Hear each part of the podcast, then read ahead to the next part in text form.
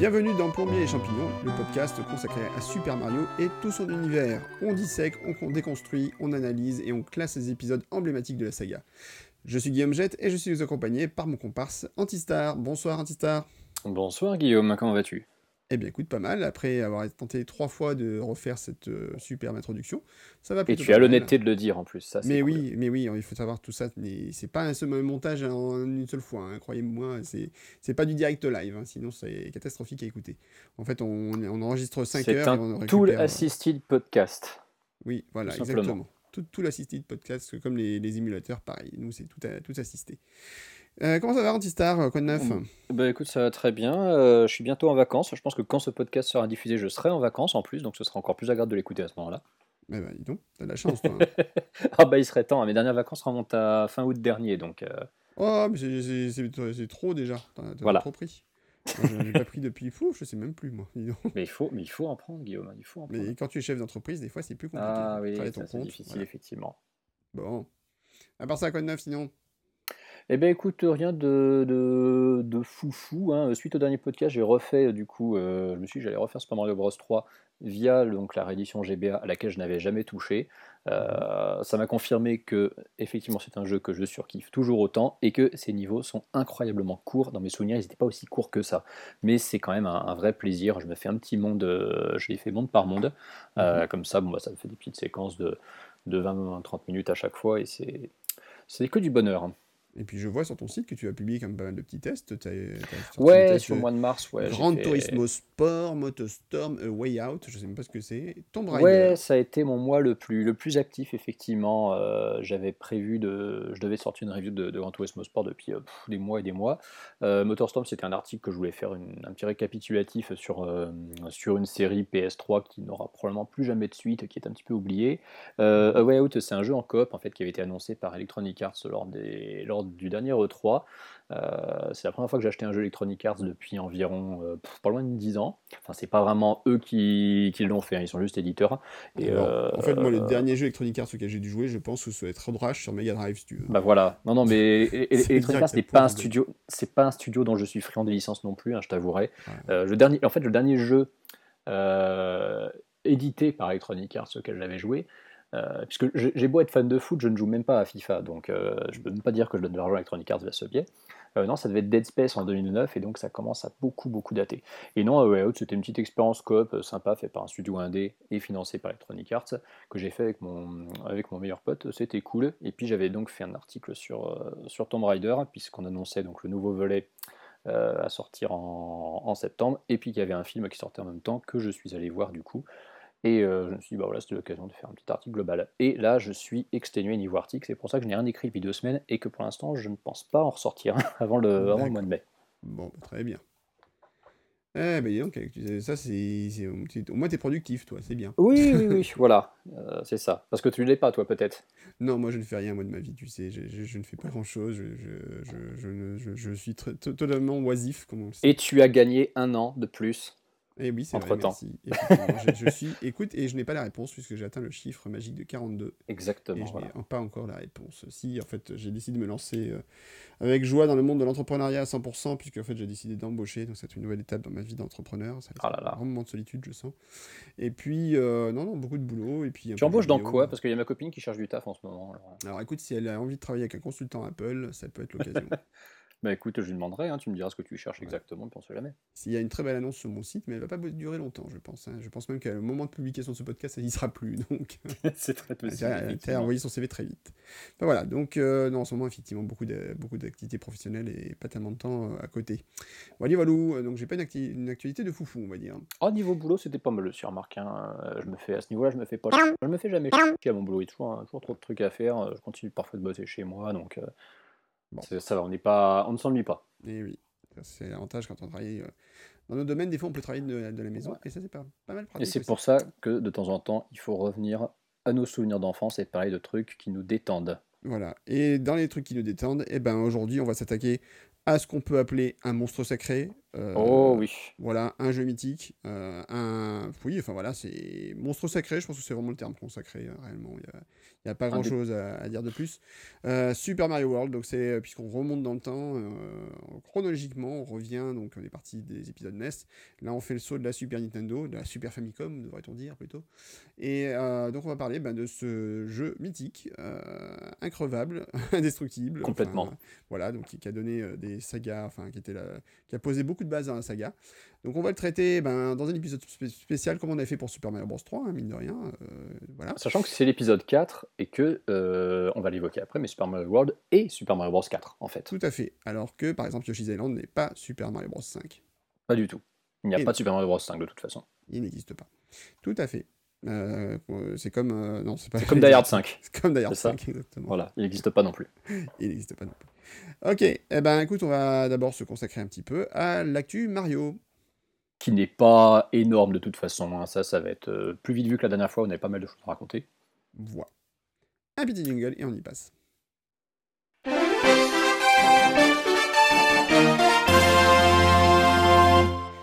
Alors, l'actu Mario, alors c'est vrai que c'est pas totalement foufou. Il y avait quand même eu des petites mises à jour du côté de Super Mario Odyssey. Donc, Nintendo continue à suivre son jeu. Alors, par petites touches, hein. là, c'est juste des nouveaux costumes. oui, euh, c'est des ajouts cosmétiques. Hein, là, pour le coup. C'est euh, vraiment du DLC de base. Donc, là, c'est un costume baseball euh, et un costume pour l'anniversaire, je crois, du BS Satellaview. C'est ça, c'est. Personne n'a connu en Europe.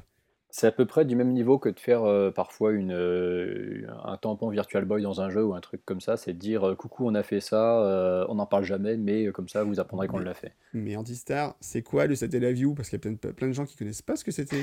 Le, le Satellite View, alors si je devais définir le Satellite View, c'est quand même pas facile. C'était en fait ce, ce, système de récupération de, de, de, jeux par satellite en fait qui ne mhm. fonctionnait qu'au Japon sur Super Famicom. auquel évidemment ni toi ni moi n'avons jamais eu recours, hein, je crois. Et non. Enfin, moi non, en tout cas, et, euh, et toi non plus. Euh, si on devait euh, prendre une définition la plus, comment dire, la plus, plus encyclopédique possible, c'est une extension donc à la Super Famicom. qui est sortie vers la fin de vie de la console, hein, c'est vers 95 que c'est sorti. Il y a eu un Zelda dessus qui était diffusé, qui s'appelle BS Zelda d'ailleurs. Tout à fait.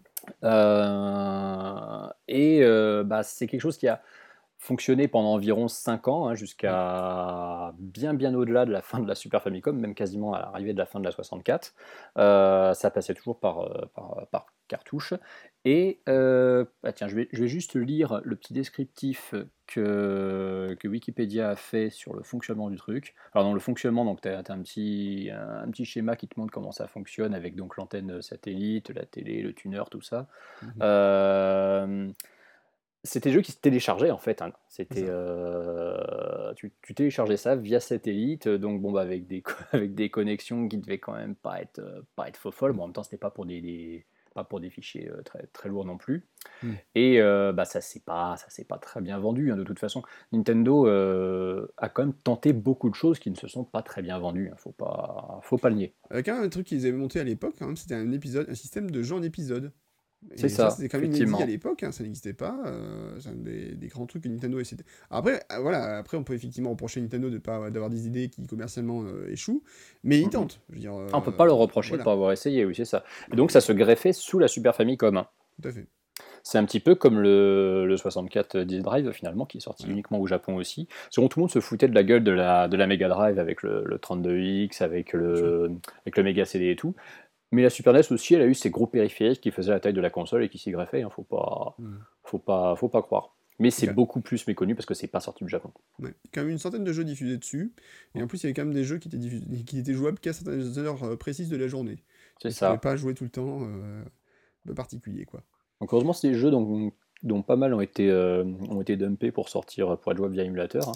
Hmm. là, c'est difficile, difficile de parler de, de, de ça comme si c'était illégal, parce que de toute façon, c'est des services qui ne sont plus disponibles. Donc là, c'est, on est dans l'abandonware le plus, le plus pur qui soit. C'est clair. Ok, merci pour cette petite précision technique. Euh, alors sur Super Mario Odyssey, donc on a aussi eu comme nouveauté des petites séquences d'enregistrement audio qui sont assez sympas, donc, mhm. euh, sur la composition de la musique, euh, donc si ça vous intéresse.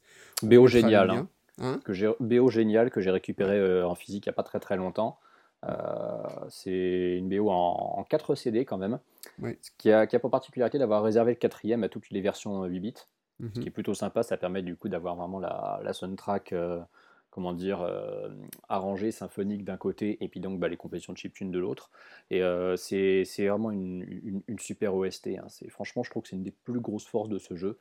On Oui, sent que c'est, on sent que ça fait partie de son, de son design euh, à part entière. Il y a des jeux, on a l'impression qu'ils se sont dit au dernier moment, tiens, c'est vrai, il faudrait qu'on mette une musique par-dessus. La musique Mm. est une partie intégrante de Super Mario Odyssey. Et c'est très très cool d'en avoir fait un, un petit making-of comme ça. Ah, Ok. Eh ben écoute, euh, c'est disponible en achat sur Amazon en un clic et ah c'est c'est tombé dans mon panier, c'est fou. Oh là là là. Range cette carte bleue tout de suite. C'est trop tard, c'est passé. c'est le problème du one click chez Amazon, des fois ça Oh oui. très très très Très très dangereux, oui. très dangereux. Et encore, ça va, t'en as pas pour très cher. C'est pas comme moi qui ai acheté les deux versions de l'OST de Breath of the Wild et qui en est pour 130 boules. T'es fou toi. Toi t'es un fou. J'ai Euh, un, j'ai un quasi full set de tout ce qui sort sur Breath of the Wild en produit officiel, donc euh, je continue. D'accord, bon courage. Sinon, donc, euh, Ni- Nintendo donc, a quand même remporté les BAFTA du meilleur game design et meilleur jeu familial pour. euh, donc, BAFTA, c'est hein, le trophée des jeux vidéo anglais, si je ne me trompe pas. C'est ça. Euh, donc, British euh, Academy, je sais plus quoi. Voilà, pour Super Mario Odyssey, donc il continue ce- de ramasser pas mal de trophées, mi- mine de rien. Ramassé plus que Breath of the Wild, hein. il n'y en a eu qu'un seul. Lors des BAFTA, oui, parce que sur la globalité, Breath of the Wild l'a l'a explosé en termes de trophées remportés, mais oui, effectivement, lors de cet événement, Mario Odyssey en a eu plus. Tout à fait. Et donc, alors sinon, dans les petites news qu'on a eues, alors moi j'ai reçu le bouquin du Making of de Super Mario Bros. le film. Incroyable, c'est toi qui parles de Super Mario Bros. le film. Voilà, attention à la mycose. Et donc, euh, bah, j'en parlerai pas, pas maintenant, parce qu'en fait, il y aura des choses à dire dessus, mais je le réserve pour plus tard, parce qu'un jour, peut-être, peut-être, allez savoir. Ah, mais dis, dis pas, dis pas peut-être, moi j'ai signé pour faire ce podcast avec toi à la condition qu'il y ait un épisode dédié à ce film. Oui, on en parlera. Et donc, euh, sinon, j'ai acheté New Super Mario Bros. 2 euh, sur 3DS, et j'en parlerai un autre jour. Voilà. eu- et puis en plus, on s'en fout. Et dans les nouvelles aussi dont on s'en fout, j'ai eu 999 lunes à Super Mario euh, Odyssey. Et j'ai toujours pas fini le dernier. J'ai toujours pas fini le dernier monde, c'est une catastrophe. Enfin, j'ai- J'essaie un de ces quatre. Ah, c'est-à-dire Euh, qu'en fait, c'est- t'as eu 999 lunes en trichant, quoi. Non, non, non. Je, je- Parce que si tu l'as pas fini, ça veut dire que tu n'as pas les vrais 999 lunes. Oui, j'en ai acheté, mais ça, je savais Voilà. pas qu'on pouvait les acheter. Voilà. C'était plus. euh, voilà. Si. Sinon, euh, donc Mario Tennis Aces, on en a parlé la dernière fois, il sort dans pas très très longtemps, il me semble. Et donc il y aura Ouais, Spike. Oui, je crois je retrouve Voilà. la date. Et donc il y aura Spike en personnage jouable. Dans, dans Spike, c'est les personnages qui envoient des petites boules dans, Ouais. depuis Super Mario Bros 3. 22 juin, Mario Tennis ici, juste Voilà. après le 3. Voilà, il envoie des petites boules piquantes et euh, donc il sera jouable dans Super Mario Tennis Aces. On l'a découvert sur une capture d'écran euh, tout à fait à l'arrache. Euh, sinon, qu'est-ce qu'on a comme nouveauté Ah bah toi, ça va te faire plaisir. Wario, Wario Land déposé au Japon comme nom. Ouais, ouais, ouais, moi j'ai un, j'ai un espoir depuis, euh, de- depuis quelques temps.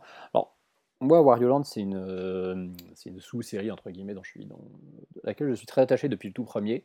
Mhm. Euh, J'aime particulièrement le, bon, le premier, évidemment, parce qu'il est, il est, il est à, il est à Wario ce que, ce que Super Mario Bros. ou Mario Bros 3 sont à Mario. C'est vraiment un, c'est un super platformer, il n'y a pas grand-chose à redire dessus.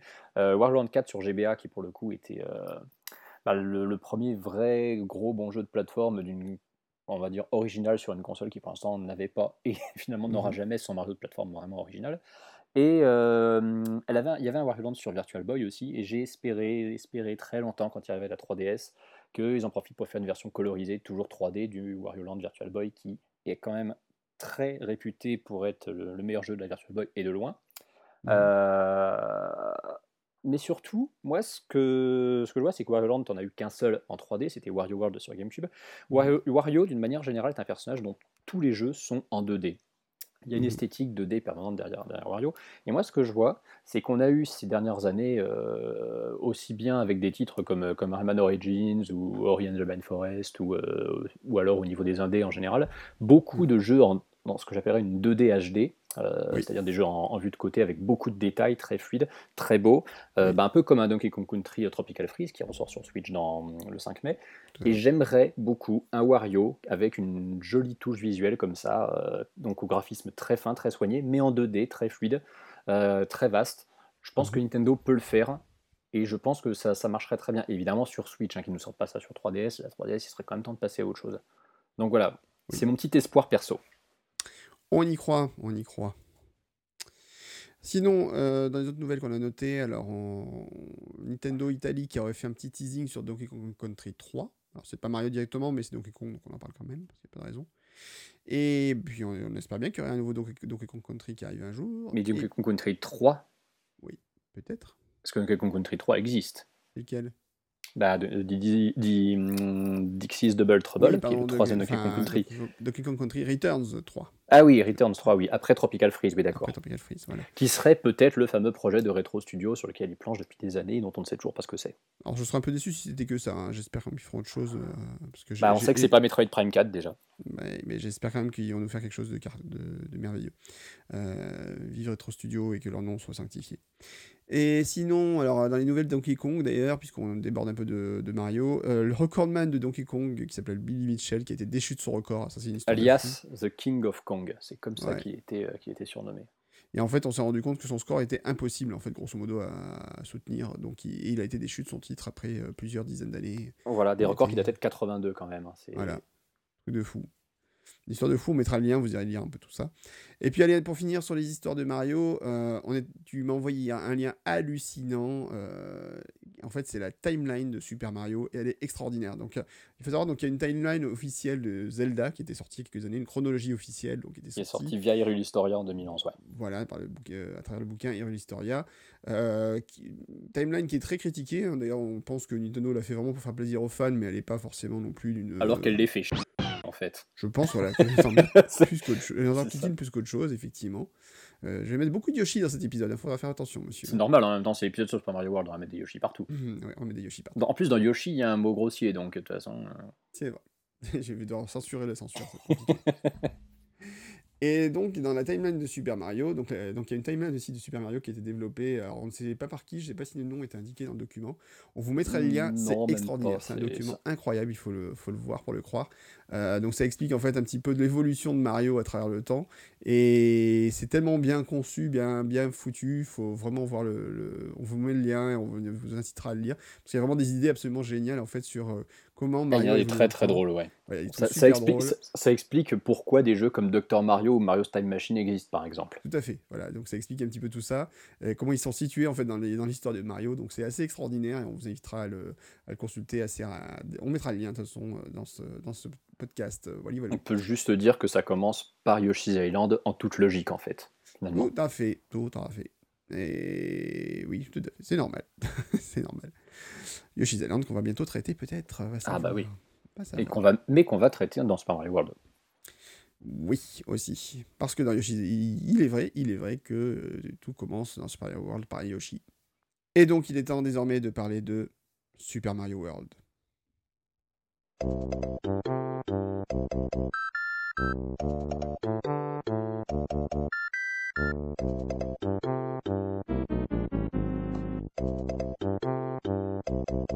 Alors, Super Mario World, qu'est-ce que c'est? Ben, En fait, c'est Super Mario Bros. 3, mais version encore plus super. Est-ce qu'on pourrait résumer le jeu à ça? Oui, c'est cette, euh, cette, vieille expression anglaise qui dit bigger, better, qui pourrait effectivement se, complètement euh, coller à Super Mario World, puisque mm.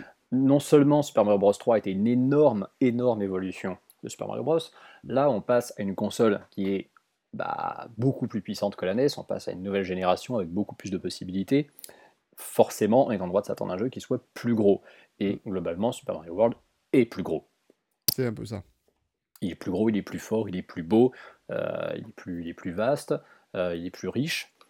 Il y a des trucs qui vont disparaître par rapport à SMB3, mais il y a plein de nouveaux trucs qui vont apparaître euh, avec bah, quand même la mascotte, la nouvelle, Yoshi, dont c'est la première apparition.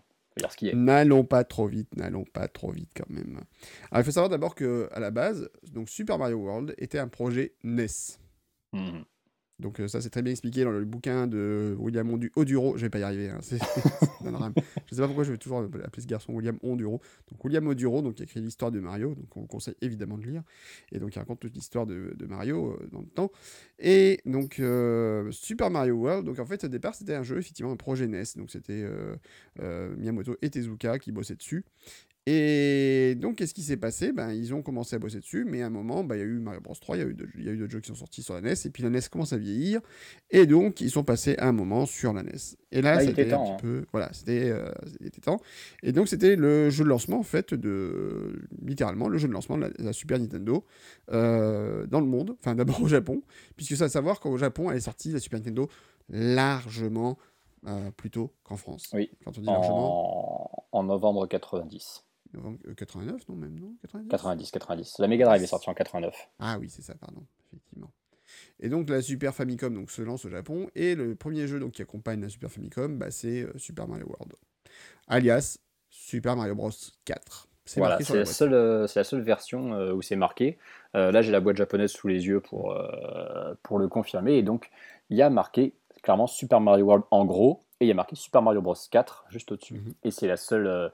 et, d'ailleurs, les magazines français de l'époque parlaient de Super Mario Bros 4 avant que le jeu sorte en Occident. Peut-être parce qu'ils pensaient qu'il y aurait aussi ce sous-titre chez nous. Possible, possible, possible. Alors, donc c'est un gros projet pour Nintendo, évidemment. Et en plus, c'est un projet que nous, on a vu donc, de l'autre côté du, monde de façon euh, euh, un peu euh, désespérée, puisqu'on a voyé la Super Nintendo, donc, qui était, Super Famicom, donc, qui était lancée au Japon, qui cartonnait, qui est lancée en août 91 aux États-Unis et qui cartonne aussi. Et puis nous, on n'avait toujours pas de date, et à un moment, on nous annonce quand même que si, si, ça va arriver. Vous inquiétez pas, et finalement, la Super Famicom arrive en avril 92 en France, enfin. Youpi, joie bonheur. Et elle est accompagnée, donc en bundle, pour pas changer, elle est accompagnée de Super Mario World. Même problème qu'avec SMB3 finalement, qui a eu un gros gros écart de sortie entre le Japon et l'Occident. Énorme, énorme. Alors il faut savoir qu'entre temps, voilà, il y a eu la, la, comète Sonic qui passait au milieu qui faisait, on a déjà parlé dans le dernier épisode, il me semble. Euh, voilà, donc qui faisait vraiment, vraiment envie à beaucoup de joueurs. Et Nintendo a un peu accéléré comme le mouvement sur la Super Nintendo parce qu'ils se sont rendus compte que ça commençait à être compliqué pour la France. Euh, Nintendo, Sega commençait vraiment à, faire mal. Et donc, il lance sa console accompagnée donc de deux manettes, deux manettes pardon, et de Super Mario World, joie bonheur. Donc. Ah bah oui, sacré, joie bonheur. Euh, et puis alors encore plus quand, quand tu es gamin, que tu as 7 ans et que tu as cette console au pied de ton sapin de Noël. Je parle en connaissance de cause. Alors moi, j'ai pas eu le sapin de Noël puisque ben voilà, je me l'étais acheté moi-même avec mes sous en revendant ma NES. bah t'étais ado à l'époque, t'allais T'allais avoir. Euh, puisqu'elle est, sortie le 11 avril 92, donc tu étais sur tes 16 ans, tout juste. Absolument, j'ai juste d'avoir euh, mes, mes, 16 ans, donc j'avais eu quelques étrennes et j'avais pu investir donc, dans, la, Super Nintendo, accompagné de Super Mario World. Et donc bah, là, tu branches la console, en plus, là encore, les magazines de jeux vidéo avaient fait un teasing d'enfer, donc euh, les notes étaient tombées pour Super Mario World, 99% à la base dans Joypad. Alors ce qui était assez marrant, c'est que le testeur, c'était, c'était je ne sais plus qui était le testeur, je crois que c'était Trazom à l'époque, qui avait mis 96%. Et derrière, il y avait Alain Viglacourt, alias AHL, donc une légende du magazine de jeux vidéo, qui avait dit non, c'était trop sévère, 96%, je peux pas, il faut, je, dois monter la note. Donc il avait mis 99% au jeu. La même note d'ailleurs qui a récupéré le jeu dans, euh, dans Player One, par exemple, à l'époque. Donc euh, très très gros carton au niveau ben, du, de la presse. De la presse, clairement. Et gros carton aussi au niveau des joueurs, euh, très clairement. Donc, on lance la, console. Donc en plus la bonne nouvelle c'est que la console c'était au moins elle avait un joli design parce qu'on n'avait pas hérité de la console américaine affreuse. Qui est absolument une mocheté mais la, console américaine est moche, les cartouches américaines sont moches et les boîtes américaines sont moches. Oui. Et tu sais que les boîtes américaines sont uniformisées, euh, toutes, toutes noires autour. Euh. Et mon drame, c'est que pendant des années, j'ai eu effectivement une Super Nintendo euh, française, et puis après, j'ai basculé sur une américaine pour une raison euh, de compatibilité avec certains jeux qui me rendaient dingue. Et en particulier, le jour où j'ai mon Final Fantasy VI que je n'ai pas pu finir, parce que, enfin, que j'ai fini et j'avais pas le générique de fin parce que la console buguait en version française, c'était la goutte d'eau. Donc, j'avais pris la version américaine derrière parce que les Super Famicom étaient trop trop chers à trouver. Euh, donc, bah, peut-être parce que tu parlais pas le japonais aussi. Non, puis j'avais un vendeur qui avait des américaines aussi à côté. Voilà. voilà. C'était pas trop gênant. Donc du coup, eh ben, donc on a, on a enfin donc cette. Euh, alors il faut, voir comme que le jeu sort seulement 6 mois après euh, Super Mario Bros 3. En Europe. Très court, en Europe, hein. donc c'est très, très court finalement. Hein. Parce qu'au Japon, il sort, il sort deux ans après. Hein. Oui, il sort deux ans après, donc il y a un peu plus de marge. Nous, on a quelque chose qui sort vraiment très peu de temps après. Et donc on a donc ce, jeu qui débarque sur nos, sur nos nouvelles consoles tout bête, toutes neuves. Et on allume la console et c'est le choc. Ah oui, ça c'est sûr. Le, mmh, je sais pas quel est le premier contact que tu as avec Super Mario World. Euh, moi, je m'en rappelle très bien, c'était dans une galerie commerçante euh, à Nice avec ma mère, parce que mmh. j'habitais à Nice à l'époque, c'était dans un Auchan. Et euh, bah donc, je jouais à Super Mario Bros. et Super Mario Bros. 2. Et je vois sur, une, sur une télé donc, bah, l'écran de la, démo de, Super Mario World. Mmh. Et on voit donc Mario sauter sur Yoshi. Et je me souviens, donc moi, bah, j'avais, j'avais pas tout à fait 7 ans, et tout ce que je trouvais à dire à ma mère, c'est Regarde, maman, Mario, il a un cheval vert. Bah oui, c'est exactement ça. Mais Alors moi, mon, premier souvenir, c'est assez marrant, c'est au niveau de la forêt, en fait, euh, qui arrive un peu plus tard dans le jeu. Alors pour quelle raison? Parce qu'en fait, c'était un morceau, un petit extrait qui était passé dans une émission de l'époque, alors je sais plus si c'était Télévisateur 2 ou euh, Micro Kids, je sais plus lequel, qui avait, euh, qui avait, diffusé un tout petit morceau très court, où on voyait justement ce passage dans la forêt, et ça me rendait fou, enfin la musique me rendait fou, et tout, enfin voilà. Et faut oublier, faut pas oublier encore une fois que c'était une époque où il n'y avait pas Internet, n'est-ce pas? Et, non. et donc du coup, ben, les seules informations visuelles qu'on avait, c'était la presse, et des fois les rares émissions de, de jeux vidéo qui traitaient ben, de jeux et qui montraient très rarement des trucs qui venaient de l'étranger, parce qu'on parlait surtout de des jeux qui sortaient euh, à l'époque en France. Le temps, le temps d'écoute à la télé était très très très très rare, on va dire. Pour, euh, temps de diffusion pour les jeux vidéo, il n'y avait pas grand-chose. Hein. Les émissions étaient très rares. Donc du coup, ben, c'est uniquement ça, mais moi ça me rendait fou et j'avais vraiment envie euh, de, de, ce jeu et j'attendais avec impatience qu'il arrive et enfin donc il arrive chez nous.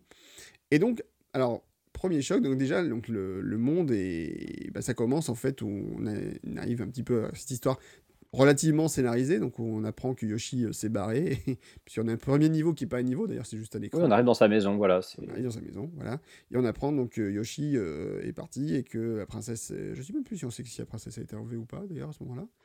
Et donc on décide de partir à l'aventure, et on a deux choix.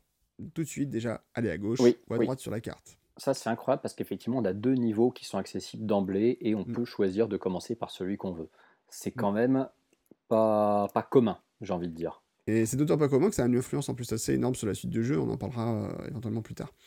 Donc, on choisit un niveau, et puis donc là, il y a une musique mythique qui commence. Euh, voilà, bah, on va passer un petit extrait parce que c'est tellement mythique qu'il faut qu'on la passe.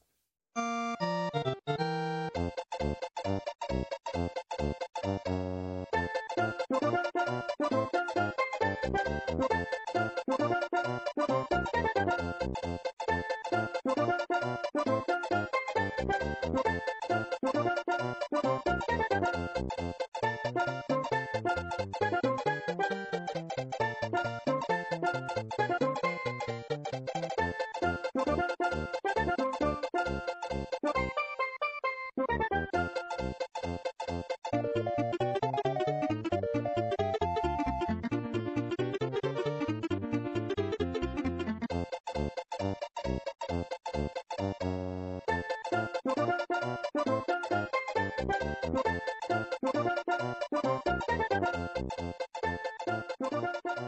commence euh, le, les premiers mondes donc, sur cette musique et euh, ben donc c'est un peu fou. En fait, ce qui est fou, c'est déjà là tout de suite on se rend compte de la richesse en termes de mouvement de Mario. Euh, de la différence graphique, alors les, scrolls différentiels, donc, puisque donc ça commence à être popularisé par les consoles 16 bits, donc cette technique de, pour donner un peu plus de profondeur au jeu, les, les, couleurs qui sont super vives à l'écran, les mouvements qui sont archi fluides, enfin voilà, on sent que c'est vraiment un jeu totalement rehaussé techniquement parlant, avec des effets discrets, visuels très discrets, par exemple les effets de mosaïque, quand tu passes d'un niveau à un autre. Donc c'est très, très bien fait, enfin c'est très, très, très en douceur et très euh, typique de Mario. Euh, des couleurs qui sont assez, assez vives en même temps qui sont, comment dire, je sais pas, peu, pas trop ah bah on a une palette qui est très riche, hein, parce que la Super NES forcément affiche beaucoup plus de couleurs que la NES, c'est normal.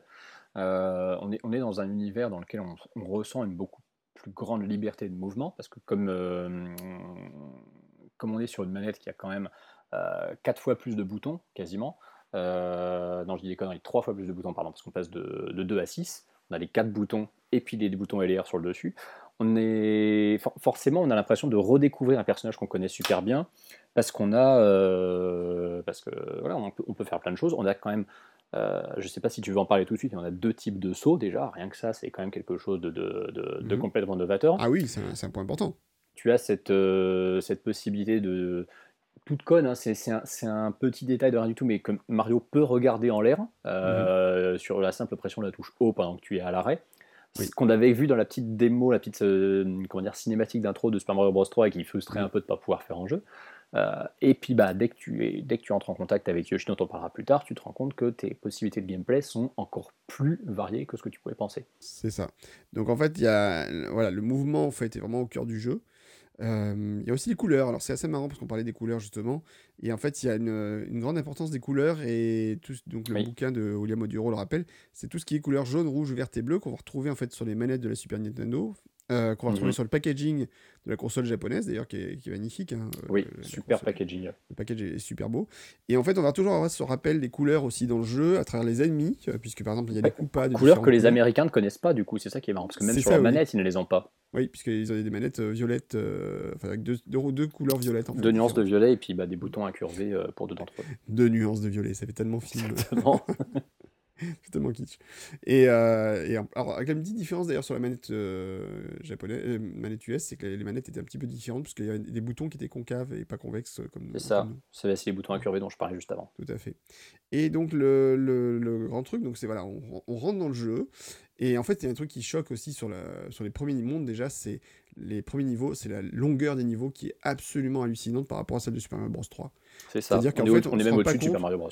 Voilà, on se rend pas compte en fait, on est, on est sur des niveaux vraiment très très très longs par moment. C'est assez fou. Bah, ils sont Et- tellement longs qu'ils ont un- une espèce de petite sauvegarde de mi-niveau avec un portail euh, Oui. activé Mm. qui te permet donc de, bah, si tu perds effectivement dans la deuxième partie du niveau, au moins de revenir là, Mm. et qui au moins a le mérite d'être explicite parce que dans Super Mario Bros, si tu mourais euh, dans la deuxième partie d'un niveau, tu étais quand même ramené euh, Oui. à peu près au milieu. Euh, pas dans tous d'ailleurs, il me semble qu'il y en avait où tu refaisais le niveau entier, Mm. mais c'était pas clairement défini. Alors que là, au moins, tu sais, tu sais ce qui rend la. C'est un, un jeu, encore une fois, on, on l'avait décrit avec, euh, Super Mario, avec Super Mario Bros 3, où d'emblée, Mhm. dès les deux premiers niveaux, tu sais déjà quasiment presque tout faire. Et je dis bien quasiment parce que heureusement, il y a Oui. certains éléments par contre nouveaux qui vont arriver bien après.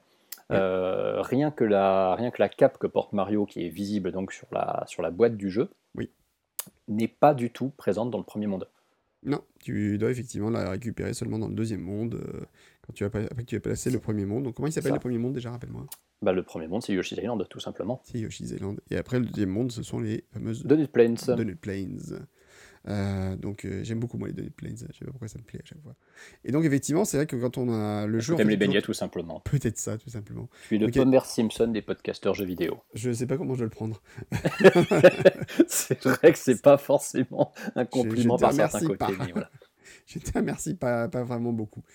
Donc bon, euh, donc c'est vrai que c'est la, euh, ce qui est remarquable, voilà, c'est la richesse du jeu. On tombe sur des ennemis, des fois il y a des gros sprites qui traversent l'écran, genre les premiers bullet bills sur lesquels Mm, tu mm, tombes, mm. qui font quand même Ils sont géants, sacrée ouais. taille, qui sont géants par rapport à ce que c'était habitué. Enfin, il y a plein en fait déjà de surprises euh, déjà dès le début du jeu en fait. Donc c'est ça qui est assez fou, c'est que tu, tu arrives sur un terrain que tu penses connaître, mais en fait en réalité, euh, même je pense même pas par exemple sur les premiers mondes, par exemple tu prends le premier monde de, de gauche, t'as pas de coupa. Euh, tu te rends compte que de la forêt, en fait, tu passes par le niveau de droite, tu vois. Donc tu as plein de choses en fait sur lesquelles tu as plein de surprises euh, que tu vas découvrir au fur et à mesure du jeu et tu te rends compte qu'il n'y a pas un seul niveau là encore qui ressemble à un autre. C'est toujours ce côté renouvellement permanent qu'on avait déjà dans Super Mario Bros 3 et qui est encore plus exacerbé en fait dans, dans Super Mario Bros 4. Bah, tu vas avoir à nouveau effectivement une thématique globale par, euh, par monde Mm. qui va être euh, plus explicite parce que donc les maps sont, sont, sont plus dynamiques, sont Mhm. comment dire. En plus, la différence avec Super Mario Bros 3, c'est que tu peux refaire les niveaux. Ce qui là pour le coup est complètement différent parce que si tu as une petite difficulté euh, au niveau de, de- de- de tes power-up ou de tes vies, tu peux revenir faire un niveau plus simple pour te regarnir un petit peu. Euh, tu peux refaire absolument tous les niveaux du jeu sauf les palais de l'interrupteur pour lesquels il n'y a pas de, de cheat code. Par contre, tu peux refaire Ouais. les forteresses même après les avoir pété moyennant un petit cheat code. Ça, c'est quand même sympa. Oui, c'est vrai. Non, je crois que c'est que sur la version européenne et US, je crois que sur la version japonaise, tu peux pas, il me semble. Hum, il me semble effectivement que tu peux pas sur la version Jap. Je crois que j'avais vérifié ça il y a quelques Ouais. temps, mais euh, ouais. Tout à fait. Et donc voilà, donc euh, donc c'est un univers donc très très vaste, très beau et avec des petits effets. En fait, on voit, comme je disais, en fait, on voit un peu la. Alors, ce qui est assez marrant, c'est que si on regarde bien, par rapport à un jeu comme Sonic, en fait, on n'a pas une révolution graphique. En fait, c'est vraiment une évolution en, douceur et en détail de sur des petits détails en fait de transparence, euh, d'affichage. euh, Je dirais que c'est plus une euh, évolution de direction artistique qu'une vraie Oui. évolution technique. C'est ça peut-être. Parce que Mario, Mario 3 avait cet avantage d'être quand même très riche pour de la NES. Oui. Ça fait partie d'ailleurs de ces raisons pour lesquelles les, les deux jeux sont constamment mis en compétition auprès des fans, parce que c'est Super Mario Bros 3 était très très très fort pour de la NES. Il est en fin de vie de la console, alors que Super Mario World est au tout début d'une Super NES qui n'a encore pas montré ce dont elle était capable. Et c'est vrai que quand tu vois Donkey Kong Country Yoshi Island après, tu te dis ah ouais Mario World il est quand même très basique. Alors, Mais, ça dépend. en fait. En euh, même temps, t'as quand même une grosse exception, c'est que la- lors de la sortie de la console, t'as aussi F0 qui est sorti en même temps. Ouais, ouais, ouais. Et quand tu vois F0 au niveau technique, tu fais ah ouais, ça peut quand même faire ça aussi quoi. Bah, c'est surtout quand tu vois quand tu vois Zelda 3 à peine un an après ce qu'il est capable de faire. Oui, voilà, enfin, mais même Zelda 3, à la limite, euh, c'est techniquement, finalement, Zelda 3 est très beau en termes graphiques, euh, en termes de sens de détail et autres, mais techniquement, si tu veux, par exemple, il ne tire pas tellement partie de la console, à part sur euh, les effets de transparence, par exemple, à certains moments, etc., mais il n'y a, pas les effets de, zoom, de folie qu'on avait, par exemple, sur certains jeux, tu vois. Hum, hum, hum. C'était quand même, là encore, c'est... Mais c'est pas forcément pour autant que... C'est pas une critique, hein, c'est un certain sens artistique qui est pris et puis qui est très bien, pour moi, me, me convient. Alors, du coup, donc on a plein de nouveaux types de plateformes, on a plein de mouvements partout, euh, on a plein de nouveaux ennemis aussi. Oui. Et ça, c'est un truc qui est assez marquant. Le, bestiaire, s'enrichit pas mal, encore une fois. Ah bah, le bestiaire, il est, il est fou, quoi. Enfin, même ne serait-ce que les coupages, vois, les évolutions qu'il y a dans les coupas. Alors, c'est là où c'est assez intéressant, c'est de voir qu'il y a ces deux techniques de saut euh, qui sont très, très différentes, en fait. C'est assez, marrant. C'est donc, on a un saut tournoyant et un saut euh, standard. Et en fait, en fonction, bah, on va devoir jongler avec un type de saut ou l'autre, sur les ennemis rencontrés, sur les situations rencontrées ou en fonction des blocs à péter aussi, parce que tu as un certain type de blocs que tu ne peux casser que avec un saut tournoyant de piles dessus, euh, qui sont des blocs qui, quand tu les frappes par en dessous, pivotent sur mm. eux-mêmes jusqu'à se remettre dans le bon sens. Par contre, tu peux pas les casser euh, avec un saut tournoyant si tu es petit Mario. C'est-à-dire qu'il faut quand même être grand, euh, il faut être Super Mario pour pouvoir les péter. Mm. et là, bah, forcément, tu as tout un tas de, zones où tu, vas, où tu vas te retrouver un petit peu bloqué, parce que bah, voilà, c'est-à-dire qu'ils ont remplacé en fait, le système des briques que tu avais dans, dans, SMB et SMB3 qui n'existe plus. Là, tu n'as plus de briques, tu as toujours des, des blocs d'interrogation, mais tu as donc ces, ces, blocs pivotants que tu peux, euh, à travers lesquels tu peux passer euh, ou que tu, peux carrément, que tu peux carrément briser. Et puis, bon, bah, donc, tu as une bonne partie des très bons éléments de Super Mario Bros 3 qui sont de retour, comme par exemple l'interrupteur qui te permet d'inverser les blocs en, en pièces. Euh, oui. Qui est là aussi pas mal. Il est un peu moins utilisé que dans, que dans Super Mario Bros 3 dans cette optique mais euh, il, a quand même, euh, il a quand même son utilité. Et puis, euh, puis tu as beaucoup, beaucoup, beaucoup, beaucoup de nouveaux objets. Hein. Tu as, une, une petite section de la notice qui te fait un, petit briefing sur les, sur les différents objets que tu rencontres. Mmh tu, peux, tu peux trimballer des objets aussi. Tu pouvais déjà dans, dans Super Mario Bros 3, mais là tu peux carrément balancer tes carapaces vers le haut pour euh, taper des objets qui sont à une hauteur inaccessible. Euh. Tu peux euh, trimballer des petits, des petits ressorts, des petits tremplins que tu récupères, les, prendre ah, T'as beaucoup plus d'interactivité avec le décor, hein, clairement. C'est ça, c'est ça. Euh, tu as, des, bah, des œufs que tu vas pouvoir travailler, tu as des clés aussi, tu vas pouvoir récupérer, et voilà. Tu as des blocs à transporter, il y, a les baies qui sont dans les, dans les arbres que, que Yoshi bouffe, il y a les ballons qui te font gonfler, enfin, c'est très très très très varié et ça te fait presque en fait oublier le fait que Mario a moins de tenues différentes et variées que dans, dans SMB3. Tout à fait. Mais alors c'est vrai qu'il y a moins de tenues, donc il y a quand même, on retrouve l'inévitable fleur.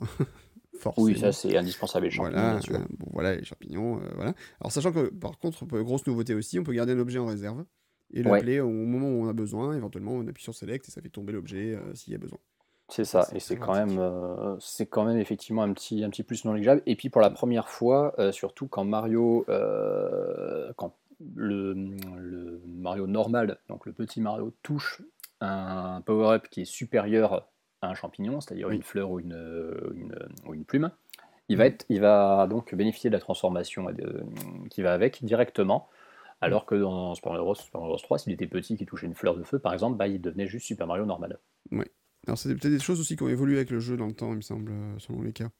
Ouais, euh, sur euh, Super Mario Advance, tu, j'ai plus constaté, sur Super Mario Advance 4, tu peux dans mm. Mario 3, effectivement, en étant petit, en touchant une, une super feuille, par exemple, devenir Mario Raton Laveur, mais sur SMB3 à l'époque, je non, tu pouvais pas. Mm. sûr et certain que tu ne pouvais pas. Donc, on a donc plein d'évolutions. on n'a pas tant d'évolutions effectivement au niveau des costumes, mais il y a quand même deux ajouts majeurs. Le premier ajout, le premier ajout pardon, qu'on rencontre dans le jeu, c'est Yoshi. Oui. Quel ajout quand même. Et quel ajout. C'est pas n'importe quoi. Alors on peut même pas parler de Yoshi, mais des Yoshi, puisqu'en fait on rencontrera plusieurs sortes de Yoshi à travers le jeu. Donc ils ont là aussi différentes couleurs. Le premier, le principal, évidemment, il est vert. Et donc c'était une idée depuis euh, très longtemps de Tezuka d'avoir un, compagnon ajouté à Mario. Il voulait le faire depuis la version NES, hein, ni, mm. plus ni moins. Donc, euh, sauf que techniquement sur la NES c'était euh, quasiment mission impossible à faire. Donc du coup, bah, ils se sont lancés à le faire pour Super Mario World. Et c'est une très grande réussite. Ah bah c'est, ça, ça, change radicalement le jeu, oui. Parce que pour le coup, effectivement, tu as presque cette sensation de, de, manière un deuxième personnage, et surtout tu vas t'y attacher. Euh, tu vas t'attacher à Yoshi parce que Yoshi va être euh, un, comment dire, un, compagnon fidèle mm. qui en fait très très rapidement dans le, dans le cœur de, beaucoup de fans c'est triste, mais va déjà te faire oublier Luigi. C'est-à-dire que Luigi avait ce mm. petit côté faire valoir réservé aux joueurs 2, tandis que Yoshi est presque une espèce de, de, de, personnage 1 bis en fait. Parce que le joueur 1 va beaucoup le, le, manier, et puis c'est un, voilà, un, un, dinosaure avec une bonne bouille, il a mm. ce petit regard complice vers Mario sur la, sur la jaquette, tu sens que c'est un gentil, tu sens que c'est un, bah, c'est, il, il, est à, il est à Mario ce que, ce que, ce que le cheval est au, est au cowboy dans les, dans les, dans les grands westerns, ce que, mm. ce que Milou est à Tintin. C'est, tu sens que ça va vraiment être ton, ton, ton grand copain. Euh. Alors, excuse-moi, mais je n'ai jamais vu Tintin chevaucher Milou, perso. C'est vrai que Tintin n'a peut-être jamais chevauché Milou, effectivement. je sais pas quelle version Tintin t'as vu, mais bon. je parle seulement en termes de camaraderie, on va dire. Ouais, on va dire ça. Mais, oui, c'est à l'époque, tu avais, le, avais le dessin animé euh, Denver le dernier dinosaure qui disait mm. c'est mon ami bien plus encore, avec ce sous-entendu absolument euh, gênant au possible. Mais voilà, Yoshi, c'est la même chose. Tu, tu as ces, ces, quelques séquences dans Mario, dans Mario tu vois te séparer de Yoshi euh, temporairement, qui sont, bah, même si elles sont pas déchirantes dans la, dans la mise en scène ou dans la musique, c'est triste, tu te dis, mais putain, mais je voudrais tout faire avec lui, quoi. Oui. Mais il y a des moments en fait, où même tu es obligé de le sacrifier, ça c'est horrible. Il y a Parce qu'en fait, tu as quand même cette mécanique du jeu où tu peux dire, si jamais tu tombes mais que tu veux t'en sortir, des fois tu peux dire, bah, je m'éjecte de Yoshi et lui va tomber dans le vide, mais pas toi. C'est ça, c'est terrible. Alors, alors, il y a des niveaux où tu dois l'abandonner carrément parce que tu dois grimper à une plante qui est obligatoire et Yoshi ne peut pas les grimper. Euh, bah, et puis il y a des passages. Les, euh, les châteaux, les maisons fantômes. Voilà, il t'attend sagement à l'entrée en fait, et puis tu le retrouves après en sortant. Euh, et tu as même certains passages secrets, notamment un qui est... qu'il fallait vraiment trouver à l'époque, qui exige effectivement pour le coup de totalement sacrifier Yoshi dans le vide parce qu'il faut se jeter sous le portail de fin du niveau ah avec Yoshi et, et, donc faire un saut bien timé au bon moment pour ressortir, enfin sauter derrière le, portail en question, tout en laissant Yoshi tomber terriblement dans les abîmes. Alors tu peux, faire, tu peux éviter, tu peux ne pas sacrifier Yoshi. Pour ce, pour ce raccourci-là? Oui. Mais alors la technique de Sioux, c'est de réussir à passer avec la cape, mais c'est très difficile. Alors tu peux le faire avec la cape, oui. Mais alors euh, ça, nécessite de maîtriser la technique du rebond avec la cape qui est, euh, très, facile, qui est très facile à maîtriser dans un espace euh, vide, comme bah, le, le Donut Plains 1 où on t'explique vraiment, parce que tu as, vraiment un mini, dire, un sous-niveau qui fait office de tutoriel sur comment va de la cape. Mm. Euh, mais là, oui, là, ça requiert vraiment d'avoir la, préparation euh, presque, au, presque à la frame près, de trouver le bon endroit pour t'envoler. Et c'est quand même très chaud. Euh, c'est triste à dire, mais c'est beaucoup plus safe à faire en, en suicidant Yoshi. Pauvre Yoshi. Ouais. Donc, on a des Yoshi, alors en plus des Yoshi de différentes couleurs, puisqu'en fait, dans une seconde partie du jeu, on va découvrir qu'il y a des Yoshi rouges, des Yoshi bleus et des Yoshi jaunes, qui chacun ont leur pouvoir différent. Donc, les rouges, qui, quand vous avez une carapace, vous la recrachez sous forme de boule de feu. Euh, les bleus, qui vous permettent, quand vous récupérez une carapace, de la garder dans la bouche pour voler, puisqu'en fait, ils vont vous servir de petites ailes. D'ailleurs, il y a des passages assez rigolos dans le jeu, où on voit des petites ailes euh, en début de niveau, au milieu de niveau. Elle se trouve dans trois blocs à travers le jeu, ouais. Voilà. Et euh, si on trouve un, si on a un Yoshi au moment où on touche ses ailes, hop, on s'envole dans un niveau caché. Euh, on finit le niveau d'ailleurs sans toucher la, le, drapeau d'ailleurs à ce moment-là. Ouais. Et on devient un Yoshi bleu d'ailleurs à cette occasion. Et on devient un Yoshi bleu à cette occasion. Et puis les Yoshi, donc les Yoshi jaunes qui lui permet de déclencher des tremblements de terre euh, et donc de faire tomber tout ce qui est à côté de lui. C'est ça. Il retombe. Il a moins d'utilité, je pense clairement que les autres. Mais connais-tu le, le Yoshi qui cumule tous ses pouvoirs? Euh, alors, il me semble. Oui, alors j'ai dû le savoir. Euh, Parce qu'en fait. attends, je crois que c'est quand tu récupères, j'ai peut-être dit une bêtise. Normalement, tu as des fois des Yoshi, des, des Koopas qui vont dans une carapace et ils se mettent à devenir complètement fous. La carapace clignote. La carapace clignote, et quand tu avales la carapace clignote, il, tu, euh, tu, si le Yoshi avale la carapace qui clignote, il prend tous les pouvoirs effectivement simultanément, c'est ça? C'est ça, exactement. Tu as, un Yoshi, as un Yoshi qui vole, crache du feu et émet des secousses quand il tombe au sol, le temps qu'il maintient cette carapace dans la bouche. Et ça, c'est quand même. C'est le, le, Yoshi cheaté, euh, c'est le Yoshi le Yoshité, voilà, tout simplement. euh, mais ouais, c'est. Et ce qui est, est d'autant plus incroyable dans cette combinaison de pouvoirs, c'est que donc, comme tu l'expliques, le, Yoshi de telle couleur, quand il tient une carapace dans sa bouche, donc il aura le, il aura le pouvoir qui correspond à sa couleur de peau. Mais si jamais tu as donc pour le, Yoshi vert de base, lui s'adapte aux mm. carapaces qu'il a dans la bouche. Si c'est la carapace verte, il fera rien de particulier. Euh, parce que oui, ça, aussi c'est quand même un autre élément de gameplay, c'est que Yoshi donc avale les ennemis. Euh, il y en a certains qui ne peut pas avaler, donc il les garde dans sa bouche pendant une durée déterminée. Il mm. peut finir par les avaler ou les recracher, comme les carapaces, mm-hmm. et les balancer, donc comme si c'était Mario qui les jetait. Euh, et donc, si par exemple tu as un Yoshi bleu et que tu as une carapace rouge, mhm. tu as les pouvoirs des deux couleurs qui vont se, cumuler. Tu pourras voler tout en, tout en étant, euh, tout en crachant des, boules de feu. Et euh, du coup, bah, ça donne beaucoup, beaucoup de combinaisons possibles. C'est, on en vient presque à trouver ça dommage finalement que le Yoshi dominant quand même à travers le jeu ce soit le vert et que les autres Yoshi on les, on les croise pas très souvent, euh, avec un petit peu plus de chances de trouver le bleu. Mais mhm. le, jaune et le rouge sont finalement assez rares. Bah, de toute façon, tu les trouves que dans la Star Road. Hein. C'est ça. Le jaune et le rouge. On en parle un petit peu de la Star Road, justement. Voilà. Mais, mais bon, ça reste, ça, reste quand même formidable là, au niveau de la diversité de gameplay. C'est sûr. Alors, mon seul regret, c'est qu'en fait, on peut pas utiliser Yoshi pour battre Bowser à la fin. C'est vrai qu'effectivement, à ce moment-là, le, le, le, personnage mis en avant sur, la, sur Visual à côté de Mario euh, passe à côté de la, de la séquence finale épique euh, qui est ce combat contre Bowser qui est très grand. On en parlera plus tard. Alors, on a donc euh, des, des mondes qui se finissent maintenant par des châteaux. Donc, euh, et d'ailleurs, bah tiens, puisqu'on parle des châteaux, on va faire une petite pause musicale parce que je sais que tu aimes bien ce thème. On va mettre le morceau, ah oui, le thème des châteaux de Super Mario World.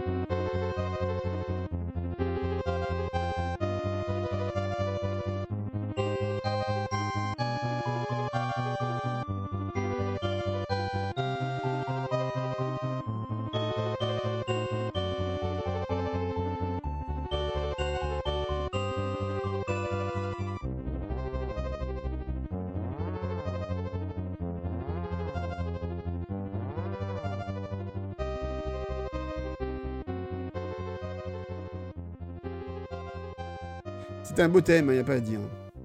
Ah oui, il est, grandiloquent, je trouve. Il, mm. retranscrit bien la, la, hum, comment dire, le, le, ouais, le fast, le l'espèce de, côté un peu pompeux de ces immenses châteaux, parce que pour le coup, ils sont vraiment très grands. C'est, c'est pas des petites forteresses à la con comme tu avais dans Super Mario Bros. 3, c'est vraiment des, des, gros châteaux.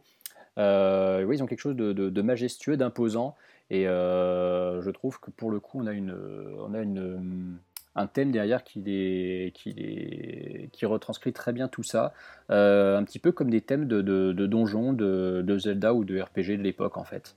Et c'est pas très souvent, je trouve qu'on a eu des thèmes ultra épiques dans les châteaux des Mario.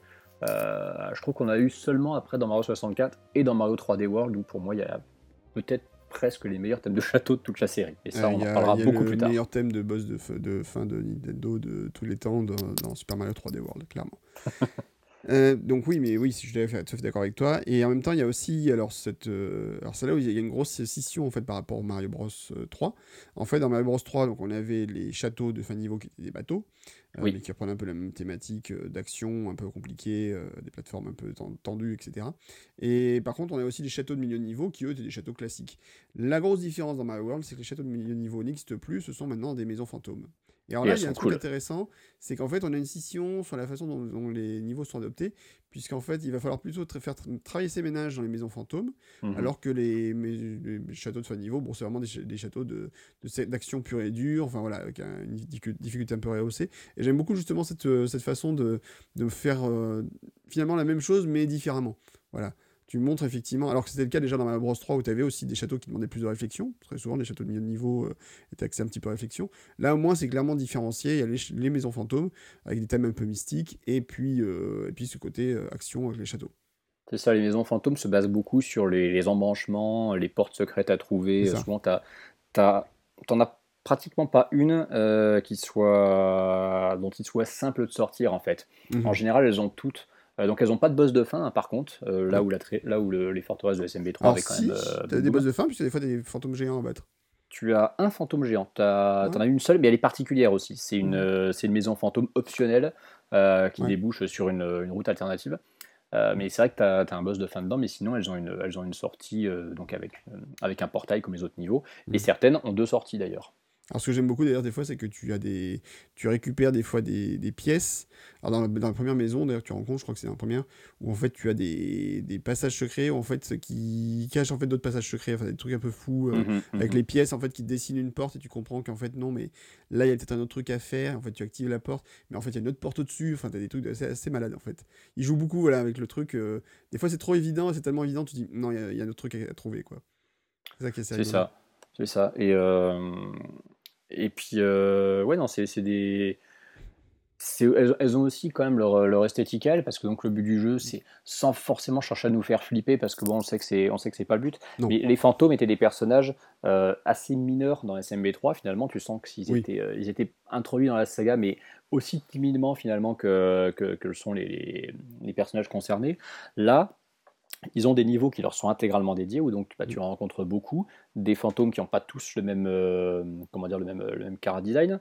Euh, en as certains qui, qui, ont, qui reprennent vraiment le, le, look du fantôme de base, tel qu'on le verra tout le temps. en as qui tirent la langue, en as qui, euh, qui, ont, euh, qui ont les yeux qui partent un peu en couille. Et puis tu as, ces, ces espèces de, de, nuées de fantômes aussi qui sont au plafond, avec des effets de transparence que, qui pour le coup te montrent que tu es quand même bien sur Super NES. Hein. Oui. Parce que là, tu as, as une performance au niveau de la quantité de sprites qui bougent ensemble à l'écran, mm. c'est assez impressionnant. Oui, pour, les, pour la console à l'époque, oui, c'était quand même pas mal, effectivement. Puis surtout, il y a des gros sprites par moment. Enfin, oui. C'est ça, je trouve que les, les, les maisons fantômes de, de, Super Mario World font partie de ces, de ces, de ces performances vraiment euh, très très notables qui ajoutent un petit, un petit supplément de charme au jeu. Tout à fait. Il y a, non, moi j'aime, j'aime beaucoup effectivement ces maisons fantômes, elles sont, elles sont très, très fun à passer. Et puis, euh, et puis surtout, ça permet effectivement d'ouvrir des passages alternatifs. Alors c'est vrai qu'on on l'a pas mentionné, mais l'un des gros points forts de la carte, c'est qu'elle est extrêmement riche. Et donc, dans chaque niveau, alors pas dans chaque niveau, mais dans beaucoup de niveaux, il n'y a pas une, mais deux sorties. Alors, il y, a clairement moins de niveaux que dans Super Mario Bros. 3, mais ils sont souvent beaucoup plus vastes. Et surtout, donc, il y a une sortie principale et souvent une sortie cachée. Euh, donc, les niveaux qui sont marqués par un gros point rouge, ça veut dire qu'il y a deux sorties. Et il faut essayer de trouver les deux. Et parfois, c'est pas forcément évident, loin de là. Tu dis euh, clairement moins. En fait, moi, j'avais, j'avais dénombré environ 90 niveaux dans SMB3. Il y a quand même, moi, j'avais dénombré 72 niveaux dans, dans Super Mario World. Mm. Euh, avec donc au total 96 sorties. Mm. Ça, reste quand même, euh, ça, reste quand même un joli total pour des niveaux qui sont beaucoup ah plus vastes, répartis à travers, à travers 9 zones d'ailleurs en tout, là où il y en avait 8 dans Super Mario Bros 3. Bon, t'as aucune zone qui est plus longue que, mm. que la plus longue de Mario Bros 3, qui pour le coup était quand même immense, elle, comptabilisait 14 niveaux. Mais c'est quand même une. voilà, c'est un jeu qui est très très vaste, avec beaucoup de, beaucoup de variétés. Et puis effectivement, tu as cette, euh, cette, ce, plaisir de retourner visiter des niveaux que tu as déjà fait pour en dénicher de nouveaux secrets, et donc la deuxième sortie. Parce que autant il y a des niveaux, c'est pas forcément évident qu'ils ont une mmh. deuxième, euh, notamment pour ce qui est de, comment dire, de certaines, euh, bah, de certaines maisons fantômes, parce que c'est pas, elles n'ont pas le point rouge qui t'indique que tu as deux sorties. Tout à fait. Mais surtout, c'est très, là où ça peut être très frustrant, c'est quand tu vois la gueule de ta map, et que tu te dis, dans ce moment, il y a un point rouge, mais tu vois où ça peut t'emmener, tu te dis, mais je, je, veux y aller, je veux trouver. Et là, ça a ce petit côté euh, map de, de, de, RPG ou de jeu d'aventure en, vue du dessus, où tu sais qu'il y a quelque chose, tu sais que tu peux progresser sur ta map et tu veux absolument trouver comment. Et ça te, ça te pousse à l'exploration, finalement, pour, euh, pour, euh, pour un résultat qu'aucun Mario n'avait proposé jusque-là. Alors, le truc assez étonnant, d'ailleurs, c'est. Euh, d'ailleurs, il faut faire attention, c'est dans la, la partie des, ah, la forêt des mystères, je sais plus comment elle s'appelle. La Forest of Illusion. Forêt des illusions, voilà, où en fait tu as des passages où en fait il faut aller dans les deux sens. C'est-à-dire qu'en fait tu traces un trajet, mais en fait Mm. après dans l'autre, euh, quand tu vas dans le monde, euh, tu vas dans le niveau qui est au bout du trajet, et puis en fait il faut que tu refasses le, tu trouves le- des fois aussi le chemin de l'autre côté du trajet. Ouais. C'est un peu compliqué. À compléter la, compléter la carte de la Forêt des Illusions, c'est long. hein. C'est c'est un peu compliqué. C'est un peu Et puis, compliqué. c'est puis, et puis, voilà, et puis bon, bah, des passages secrets dont, qui souvent sont en général très proches de la fin du niveau, donc tu dois le faire vraiment complètement deux fois, euh, Ouais, ouais. dont certains qui sont un peu... Il y en a quelques-uns qui sont bien vicieux. hein. bien tordu. Puis il y a même des trucs complètement tordus, du style, alors un truc que j'ai découvert tardivement, euh, enfin tardivement, mais à l'époque du jeu, euh, c'est le fait que par exemple, tu as des niveaux, en particulier, je crois que c'est un monde, monde chocolat, où en fait, il faut finir le niveau le plus vite possible pour accéder à la sortie secondaire. Parce qu'en Ouais, fait, tu as des tuyaux qui, si tu, euh, si tu arrives au tuyau avant, une certain, avant un certain délai, en fait, le tuyau va Mhm. t'amener vers un passage, et si tu dépasses ce délai, il va t'amener vers un autre passage. Et tu as trois ou quatre passages à faire, trois tuyaux à, à faire la suite, dans un temps relativement réduit. Si tu vas pas assez vite, et ben du coup, tu, tu rates la sortie cachée. Quoi. Voilà, t'as un seul niveau du jeu qui fait ça, c'est la Choco Island 2. Ouais. Euh, Il je vous savoir, la hein, Choco- alors, ouais. Alors, il faut le savoir, mais tu as, euh, on Il l'a pas encore mentionné dans les, Oui, dans les petits ajouts, voilà, c'est ça, tu as des boîtes euh, de dialogue Oui. euh, qui te donnent des indications. Alors, Mhm. elles, au début, euh, dans les, dans les tout premiers niveaux du jeu, voire un peu dans le monde 2, tu en as pas mal au début, pour, parce Mhm. que bon, bah, c'est un peu le côté tuto, et d'ailleurs, c'est la première fois finalement que du tutoriel dans un Mario. Mhm. Euh, ça s'efface au fil du temps, et puis donc tu as un ou deux moments vers la fin du jeu où là, par contre, voilà, tu as un peu de spécificité, et notamment cette Chocolate Island 2 qui te dit que dans ce niveau-là, euh, le temps qui te reste va jouer sur les, les tableaux qui vont apparaître. Et effectivement, euh, pour choper la sortie cachée, tu dois euh, trouver, euh, comment dire, tu dois effectivement euh, vite. tracer. Et tu vas, Mm. et voilà, et c'est un, niveau qui effectivement, alors il n'est pas, il, il est pas procédural puisque pour le Non. coup, il y a vraiment une logique derrière, mais il a différents, différents, comment dire, c'est un niveau qui a différents sous-tableaux Mhm. qui ne, que tu pourras pas tous faire dans le même loop parce qu'ils dépendront du temps qui te reste. Et ça, c'est un concept assez, assez original. Ouais, c'est sympa. Et puis après, bon, surtout le côté, en fait, euh, l'un des points forts de cette map, c'est que ben, du coup, tu jamais obligé forcément de prendre le même chemin pour euh, finir un monde, euh, voire pour finir le jeu, puisqu'en fait, le, on a fait le calcul tout à l'heure, hein, donc on a 12, 12 niveaux euh, au minimum pour finir le jeu. Puisqu'en Ouais. prenant les bonnes warp zones, euh, les, bons, les bons passages au début du jeu, ben, vous pouvez quasiment arriver à la fin du jeu en, en très peu de temps. Quoi. En moins d'une heure, vous pouvez le torcher, ça va très très vite. Mais alors là, tu vois, c'est pas voilà. Et alors là, c'est pas un concept de warp zone euh, comme Mm. tu peux avoir dans SMB ou SMB3. Oui, C'est-à-dire que là, tu as une carte où tous les mondes sont, ont- comment dire, sont, joints les uns aux autres, voilà, sont connectés les uns aux autres avec une, avec une logique géographique qui est très bien respectée. Oui. Et du coup, euh, les raccourcis te font passer par des, des- des- comment dire, euh, bah, des- une espèce de grande zone qui se connecte un peu à toutes les autres, Mhm. euh, qui est la Star Road. Alors je sais pas si tu veux qu'on en parle maintenant ou pas. Bon, bah écoute, tant qu'à faire, allez, On peut, voilà, on peut parler de la Star, la Star Road, c'est un petit peu ce, ce- c'est un peu le premier euh, monde bonus en fait d'une saga qui n'en manquera pas par la suite. Oui. Euh, C'est-à-dire que c'est une zone qui est totalement facultative, que tu n'as pas besoin de, de franchir pour finir le jeu si tu suis la, la trame de base, qui te sert de raccourci, qui te permet donc de récupérer bah, les, les- les Yoshi de couleur. Mhm. Euh, des niveaux qui sont assez particuliers parce qu'ils sont donc bah, ils sont dans les étoiles, ils sont essentiellement de nuit. Euh, ils sont un petit peu un petit peu compliqués quand même par moment. Et euh, ils ont chacun, en plus, ils ont chacun deux sorties. Ils ont une sortie secrète avec une clé. Mm. Et euh, Qu'il faut trouver pour progresser. En qu'il fait, faut qu'il trouver pour progresser. Voilà. Ouais. Et puis, bon, bah, il n'y a, pas- a que dans la Star Road d'ailleurs que tu as des niveaux Mm. avec des clés. Tu as, des niveaux dont la deuxième sortie se fait avec une clé. D'autres, c'est Mm. avec un deuxième portail caché. D'autres, c'est avec, euh, certains, c'est avec une clé. Mm. Et cette, euh, donc, cette Star Road, elle est connectée à cinq mondes du jeu. Donc, tu as sept mondes à la base, mais tu n'en as que cinq qui ont un accès à la Star Road.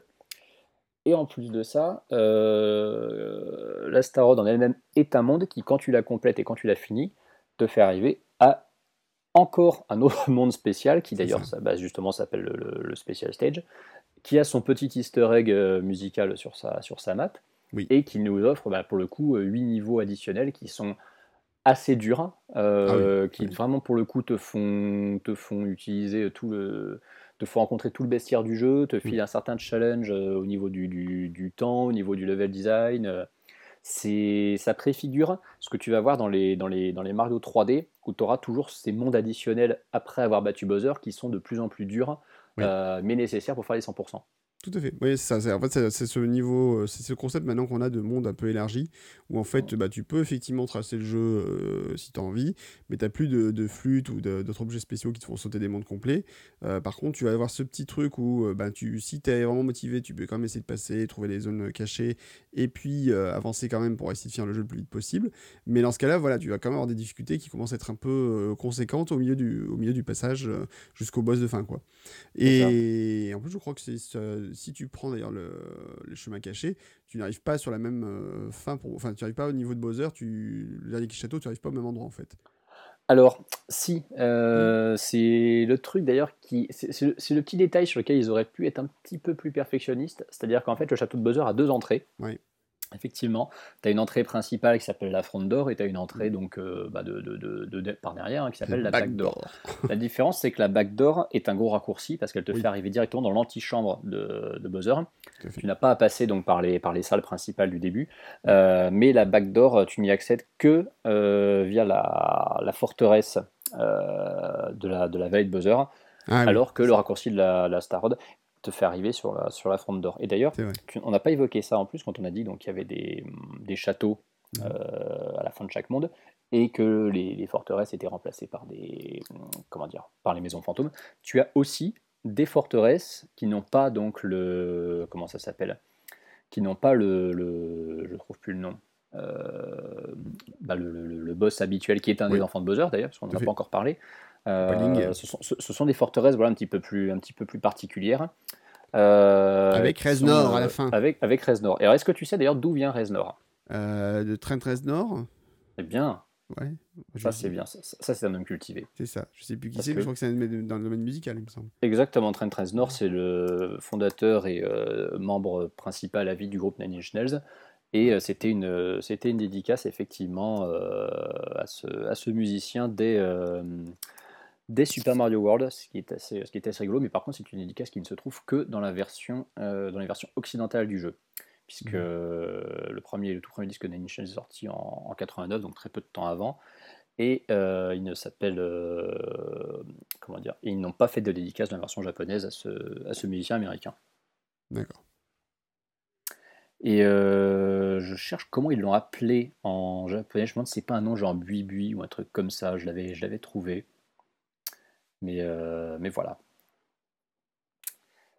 Et du coup, bah oui, ça fait, ça fait encore une variété dans le, dans le, dans le level design. C'est-à-dire tu as les forteresses en plus. Euh, y en a pas, elles sont pas dans tous les mondes, elles sont dans les, dans les mondes 3, 5, 6 et 7, je crois. Mais euh, voilà, ça. Alors, c'est effectivement, c'est Bui Bui en japonais. Qu'est-ce qu'il est fort, cet antistar? C'est ça. bravo. Et en plus, ce sont des, des, des monstres qu'on retrouvera dans New Super Mario Bros. 2, en fait. Ah bah alors ça, tu vois, je m'en rappelais pas, mais là tu l'as fait récemment, donc. Euh, ben oui, c'est vrai que j'ai joué très récemment. Je l'ai acheté récemment et j'ai joué récemment, donc effectivement, ça m'a. Je suis désolé pour toi. Ah, c'est pas non plus. Ça va, c'est pas aussi catastrophique que Super Mario Land 2. je sais pas pourquoi, je l'ai cherché là, je crois. Oui, voilà, tu m'as cherché, tu m'as trouvé. Donc, euh, bon, cela dit, voilà, le, donc effectivement, tu as ces petits châteaux un peu particuliers avec Reznor, donc qui sont très, très intéressants. Et puis, alors, le, le, truc, c'est. Il y a un point dont on n'a pas parlé. Alors, euh, il y a deux, deux, points importants dont on n'a pas parlé. D'abord, l'arrivée donc, de Yoshi, mais aussi de la super feuille. Et ça, c'est un objet. Euh, de la plume, tu veux dire. Super plume, pardon. Parce que la super feuille, c'était dans SMB3. La super plume. Donc, la plume donc, qui permet de transformer Mario en Mario Cap. Et ça, c'est méga cool. Ouais. C'est méga cool.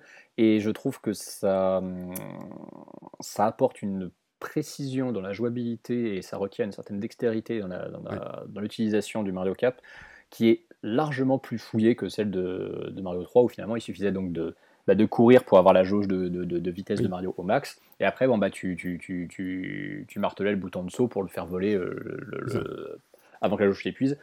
Là, c'est beaucoup plus complexe. Ah, c'est plus complexe, mais ça permet aussi éventuellement de tracer des niveaux de A à Z euh, sans rencontrer d'ennemis. Mais... Oui, parce qu'il y a une technique de vol infini qui nécessite de, la maîtriser, mais euh, il y a une technique de vol infini. Mais le jeu, d'ailleurs, te, montre assez rapidement comment le faire, hein, puisqu'en fait, c'est là où c'est toujours dans l'astuce de Nintendo. Euh, mhm. C'est là où tu te rends compte que les mecs de Nintendo sont très bons en termes de game design. C'est quand tu récupères la plume dans le premier niveau, tu peux rencontrer la plume, donc le premier niveau de New Plane. En fait, tu as tout de suite après, tu as un passage secret où tu peux trouver assez facilement où tu as un, mur murs que tu peux grimper à la verticale. Et puis on l'a as un pas dit ça d'ailleurs. On l'a Hein pas évoqué, ça, les murs, effectivement, que tu peux grimper avec ces petits triangles là qui font l'angle entre vrai, le, sol et les tuyaux. le petit triangle un peu particulier voilà, qui permet de grimper sur les tuyaux, c'est assez particulier. Et euh, quand tu arrives donc sur le donc ce, sur ce, ce- ce passage, en fait, tu as plein de pièces qui sont en hauteur. Et grosso modo, si tu sais, t'as pas compris comment maîtriser la super cap, bah tu n'y arrives pas quoi. Tu peux pas choper toutes les pièces ça. facilement. C'est très si t'as compris didactique, après, ça euh, ça t'apprend à, à voler. Tu as tout un immense terrain où tu pas d'ennemis, voilà. où euh, en plus, bon, bah, du coup, tu es récompensé par le fait de ramasser pas mal de pièces, Mm. qui t'apprend vraiment à utiliser, à utiliser ta cape, à voler avec. Tranquillement, sans danger, voilà, c'est vraiment un, un- un- voilà, un terrain de jeu facile pour, pour utiliser ce nouvel objet quoi.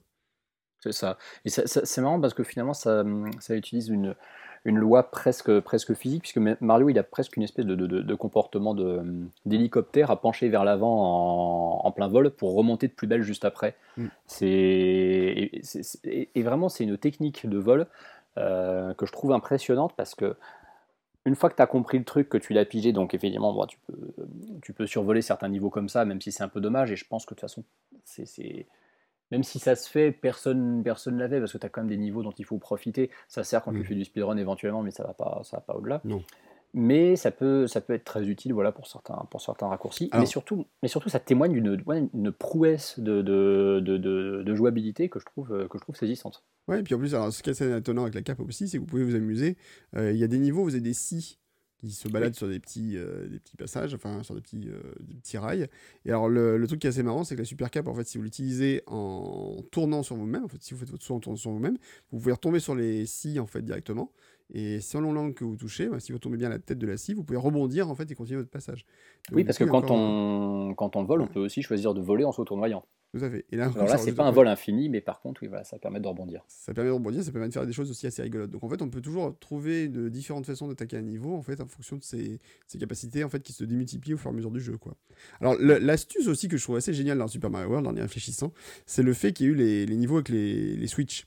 Donc les. Switch Palace, les fameux Switch Palace en fait où il y en a quatre dans le jeu et en fait qui correspondent chacun à une des couleurs de la Super Famicom encore une fois. Et donc on a le jaune, le vert, le rouge, le bleu et en fait selon les deux premiers Switch qu'on va toucher, donc c'est le jaune et le vert, et chacun peut renfermer un bloc. euh, alors, donc quand on les touche, ça fait déjà, ça va activer des blocs pointillés qui étaient dans le jeu, et donc ça. on va pouvoir voir apparaître à la place des pointillés des blocs euh, en forme de point d'exclamation. Et certains de ces blocs, donc les blocs jaunes renfermeront systématiquement en fait un champignon, et les blocs verts renferme- renfermeront eux systématiquement une plume. Sauf que, voilà, alors, Les, les bleus et les rouges, par contre, ne renfermeront rien. Ils seront Ils perpétuellement euh. Alors, ça permet de faciliter énormément certains passages du jeu, mais l'astuce, c'est qu'ils sont totalement optionnels. Donc, en fait, on peut ça. aussi très bien dire tiens, je vais finir le jeu sans utiliser un seul des switches, sans activer un seul switch. Et alors là, ben, d'un seul coup, le jeu il prend une nouvelle difficulté plus supplémentaire qui devient super intéressante. Quoi. Oui, c'est l'objet d'un- d'une entre guillemets. Alors, je, je, je- pense pas que ça soit hum, comment dire, ça, ça soit popularisé dans, le, dans la scène speedrun de Super Mario World, Mhm. mais j'ai un ami avec qui on connaît le jeu par cœur et avec qui on s'était lancé ce, ce- ce petit défi de faire un, un speedrun qu'on avait appelé le speedrun 92, euh, en hommage donc au nombre de, de sorties euh, validées sur une partie où on, qu'on finirait tous les niveaux sauf les Switch, et puis en hommage aussi à l'année de sortie du, du jeu en France. Et euh, le, challenge des, le challenge des 92, eh ben, il n'est pas, il est pas facile. Ah parce non. que c'est là que tu te rends compte que autant euh, sur les 4-5 premiers mondes du jeu, bon, euh, t'es activé Switch ou pas, on s'en fout un peu. Mais alors quand tu arrives dans les deux derniers niveaux, euh, enfin dans les deux derniers mondes pardon, principaux de la, de la quête, et surtout que tu veux faire la Star Road et le Special Stage sans avoir activé les Switch, et ben là tu te rends compte Mm. qu'ils ont quand même une sacrée grosse importance. Et là, ça donne un challenge supplémentaire et c'est très cool. Alors, si vous allez sur euh, speedr- speedrun.com slash snw, vous avez différents types de speedrun d'ailleurs qui sont disponibles. Et euh, vous avez normalement un, un, un qui est No Cape No Star World par exemple. euh, donc, il peut effectivement être plus difficile à réaliser. Mhm. Euh, puisque sans la cape, par exemple, ça devient un peu plus compliqué. quoi. Ah bah oui, ça c'est sûr. Euh, bon, euh, surtout que voilà, t'auras pas forcément recours au Yoshi qui vole tout le temps, donc euh, C'est ça. Donc effectivement, le, no switch, ça peut être une façon de, finir le jeu sans vraiment vous, enfin en augmentant significa- significativement la difficulté quoi. Et en fait, c'est qu'en fait, tu te rends pas compte quand tu joues dans le jeu, tu les as activés au début du jeu, tu dis ouais, ok, t'as des passages, tu dis bon, ok, voilà, ils sont là, tu fais pas attention. Mais quand tu retires les blocs, tu fais Hum, tiens, d'un seul coup, Les sauts, bah, tu es obligé de te taper des sauts euh, au pixel près quasiment parce qu'il faut sauter sur une tortue ou sur un autre tortue pour rebondir au bon endroit. Là où tu avais un bloc bien tranquillou, tu aurais pu te poser euh, deux secondes avant. quoi. C'est ça. Et ça change totalement la physionomie du jeu. quoi. C'est ça qui est assez, assez génial, puisqu'en fait, en réalité, du coup, tu pourrais presque dire que tu as presque deux jeux en un. Bon, je vais peut-être pas aller jusque-là. Mais tu, tu, vas complètement changer la façon dont tu as appréhendé le jeu euh, en fonction du fait que tu as activé ou pas les switches au début du jeu ou pas. Ah, mais complètement, c'est une, autre, une autre philosophie de jeu de, de, de, Super Mario, border pardon, Super Mario World sans les switches. Pas dans le début du jeu, mais dans la deuxième moitié, oui, clairement, ça te, ça te transforme beaucoup, beaucoup le level design. Surtout pour ce qui est de trouver les sorties secrètes. Parce que tu en as beaucoup qui sont assistés par les blocs, sachant que les blocs, bah, ils correspondent à des, hum, comment dire, à des, donc des, palais d'interrupteurs, des switch pass en anglais, mmh. qui nécessitent tous de passer par une, une, sortie cachée, sauf le tout premier qui est facile à trouver. Et c'est vrai que bon, bah, souvent, quand tu fais la première partie, tu vois ces blocs en pointillé, tu te dis, euh, va falloir que je les, va falloir que je les matérialise parce que sinon ça va être compliqué, quoi. C'est ça, ça va être beaucoup plus difficile. Et surtout donc le fait qu'en fait les, toute la richesse du jeu aussi vient du fait que les, même les mêmes mondes, t'es pas obligé de les finir de la même façon puisqu'on en parlait tout à l'heure. Donc euh, typiquement le château de, si on prend donc la, la, plaine des donuts, qui te fait arriver dans la caverne de la vanille. la caverne de la vanille, t'as deux chemins différents que tu peux prendre. Donc t'as un pont supérieur, un pont inférieur. Le pont supérieur d'ailleurs te mènera à un niveau super sympa avec des dauphins. Oui. Méga cool, j'aime beaucoup. Et donc tu vas sauter de d'autres dauphins à d'autres dauphins euh, pour finir le niveau. Et d'un côté, donc tu vas retomber euh, bah, soit sur le château de Reznor dont on parlait tout à l'heure, soit sur le château des Mini à la fin, quoi. C'est ça. de... Alors en fait, c'est pas, c'est un petit peu différent. Parce que quand tu prends effectivement donc dans, le, dans, dans Vanilla Dome la, sortie alternative, mhm. tu arrives effectivement sur le, le, comment dire l'espèce de plateau euh, extérieur de, de, Vanilla Dome, donc avec les niveaux secrets euh, Vanilla 2 et 3. Euh, c'est là que tu as effectivement le niveau avec les dauphins. À la fin, donc tu as la forteresse avec Reznor qui est une forteresse inondée d'ailleurs. Mhm. C'est un, concept qu'on avait déjà vu dans Super Mario Bros 3 mais qui est vraiment très poussé parce qu'elle est beaucoup plus grande. Mhm. Et après, par contre, tu as les deux niveaux du, ah du, du, Butter Bridge.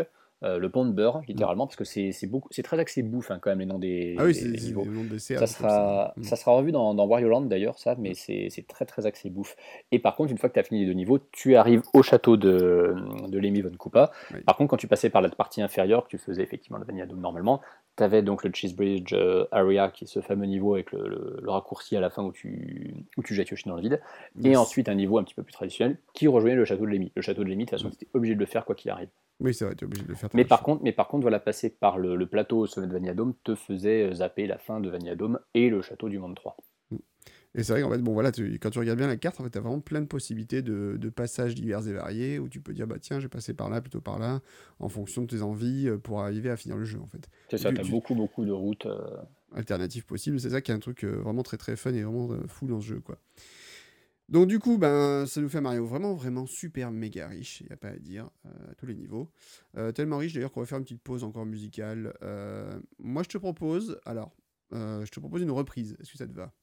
Oui, bien sûr. Alors on va prendre une reprise, donc je vais mettre comme reprise le thème des châteaux justement, alors le thème des boss de fin de niveau plutôt, du jeu, et repris donc façon Super Mario Bros. Super Mario Bros. Super Smash, Bros, euh, version Wii U. Et j'adore cette reprise et écoutez-la, vous allez voir, elle est top ici.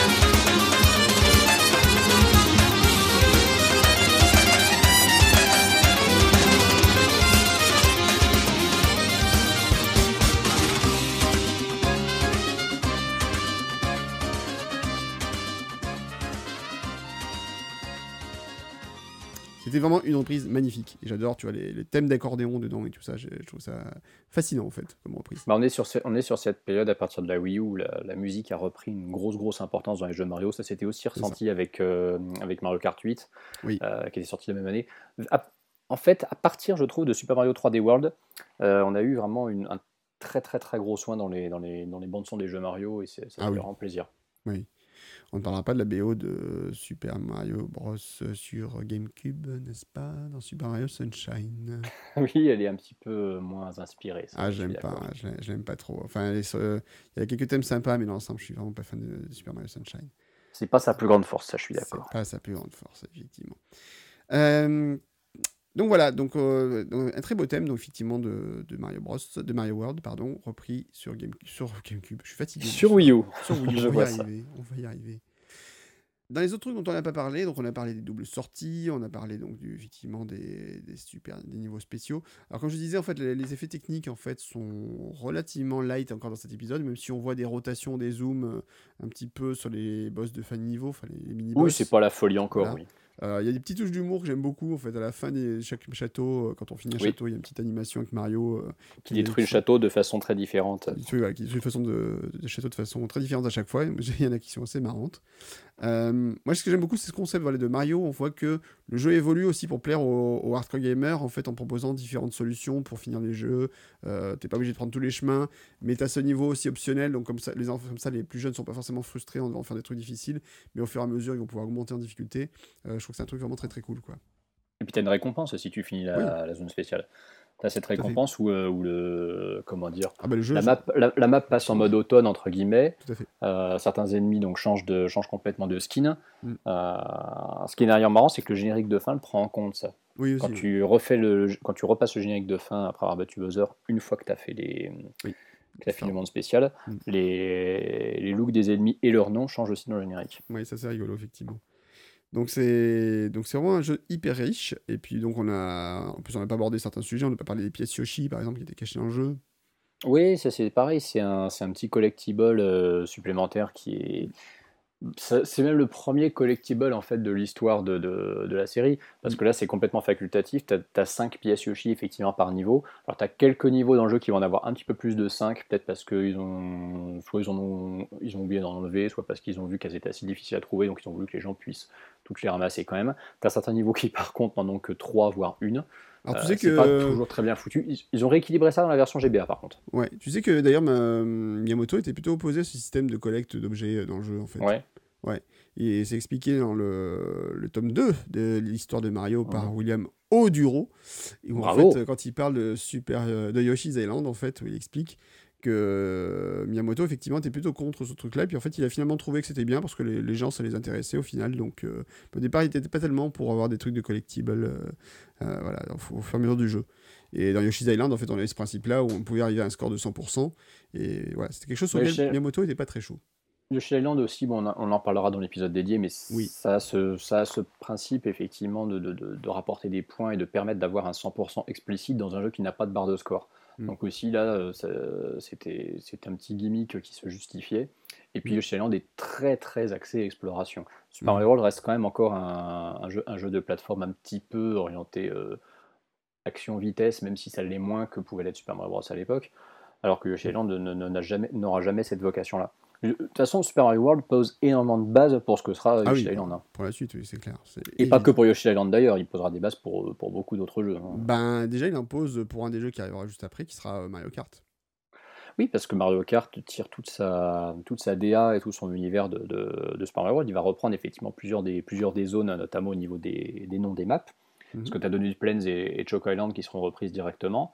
Tu auras des petites, euh, bon, t'auras le, comment dire, des petites dérivations, genre Ghost Valley euh, qui reprendra bon, les Ghost House. Tu auras Vanilla Mhm. Lake qui reprendra. euh, comment dire Bon, Vanilla Dome n'est pas une zone de glace dans, dans Super Mario World. D'ailleurs, c'est ce qui manque, je trouve, à Super Mario World, c'est que tu pas un vrai monde de glace complet. Oui, Tu as des quelques qui- niveaux ouais, qui sont t'as quelques niveaux qui se, déroulent, qui se déroulent sur la glace. Je trouve juste qu'en termes de level design, c'est peut-être le, le seul raté de Super Mario World, c'est qu'il n'a pas fait un vrai monde de glace. Euh, il n'a pas fait de vrai monde de- dans l'eau déjà non plus. Euh, Ouais, mais, t'as- des, mais niveaux sous l'eau, t'en as. C'est juste que t'as pas un monde dédié à, à l'eau. Eh Ben, ça ne me manque pas, moi, forcément. Bah, moi, ça m'avait un petit peu manqué. Mais après, euh, c'est bien réparti. hein. C'est-à-dire que par exemple, dans la, dans la forêt, tu as un lac euh, et tu as, as, Forest of Fusion 2 qui est un immense niveau intégralement sous-marin. Mm. Et c'est très bien. Tu as le, le, le, Soda Lake qui est ce niveau donc bonus caché sous le pont, euh, sous le pont de fromage. Mm. Euh, qui est avec toutes ces, toutes ces torpilles sous-marines là, qui est, qui est très, quand même assez, assez compliqué comme niveau, qui est complètement optionnel pour le coup. et puis bon, bah, c'est pareil, tu as ces niveaux qui vont se retrouver dans le, dans la star, dans, la, dans, dans le, le, spécial stage, qui vont clairement euh, augmenter cette, euh, cette diversité et faire de Mario World un jeu, un jeu super complet. Il n'y a presque pas voilà, d'unité thématique d'un monde à l'autre. Euh, c'est des zones qui se ressemblent assez, mais qui ont chacune leur, leur niveau originaux. Et puis il y a un truc donc on n'a pas abordé, mais moi je trouve quand même que ce Mario, il a quand même l'un des meilleurs combats de Bowser ever. quoi. Ah oui, Déjà, il a, il a, introduit le concept du vaisseau de Bowser, donc fameux vaisseau tout rond. Et le, le, le, le fight, euh, la bataille finale, en fait, elle est juste extraordinaire. Enfin, le, les effets, elle est géniale, elle a... les effets de mode 7, enfin, euh, qui, étaient, qui étaient conçus à l'époque. Donc, euh, faut pas oublier que le mode 7, en fait, ne permettait pas de zoomer sur des, des sprites, il ne permettait de zoomer que sur le fond d'un décor. Hein. donc, du coup, hmm. ben, c'est pour ça que le décor est très pauvre à ce moment-là, il n'y a rien. Puisqu'en fait, c'est le, le, fond en fait, qui est animé, c'est le vaisseau de Bowser, et Bowser dedans, ni plus ni moins. Quoi. Euh, donc, du coup, c'est très futé comme la façon dont c'est fait.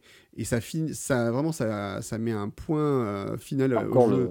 Voilà, enfin, c'est vraiment un, truc. Euh, en, termes de, voilà, de fin de jeu, tu, tu arrives vraiment sur un truc euh, magistral.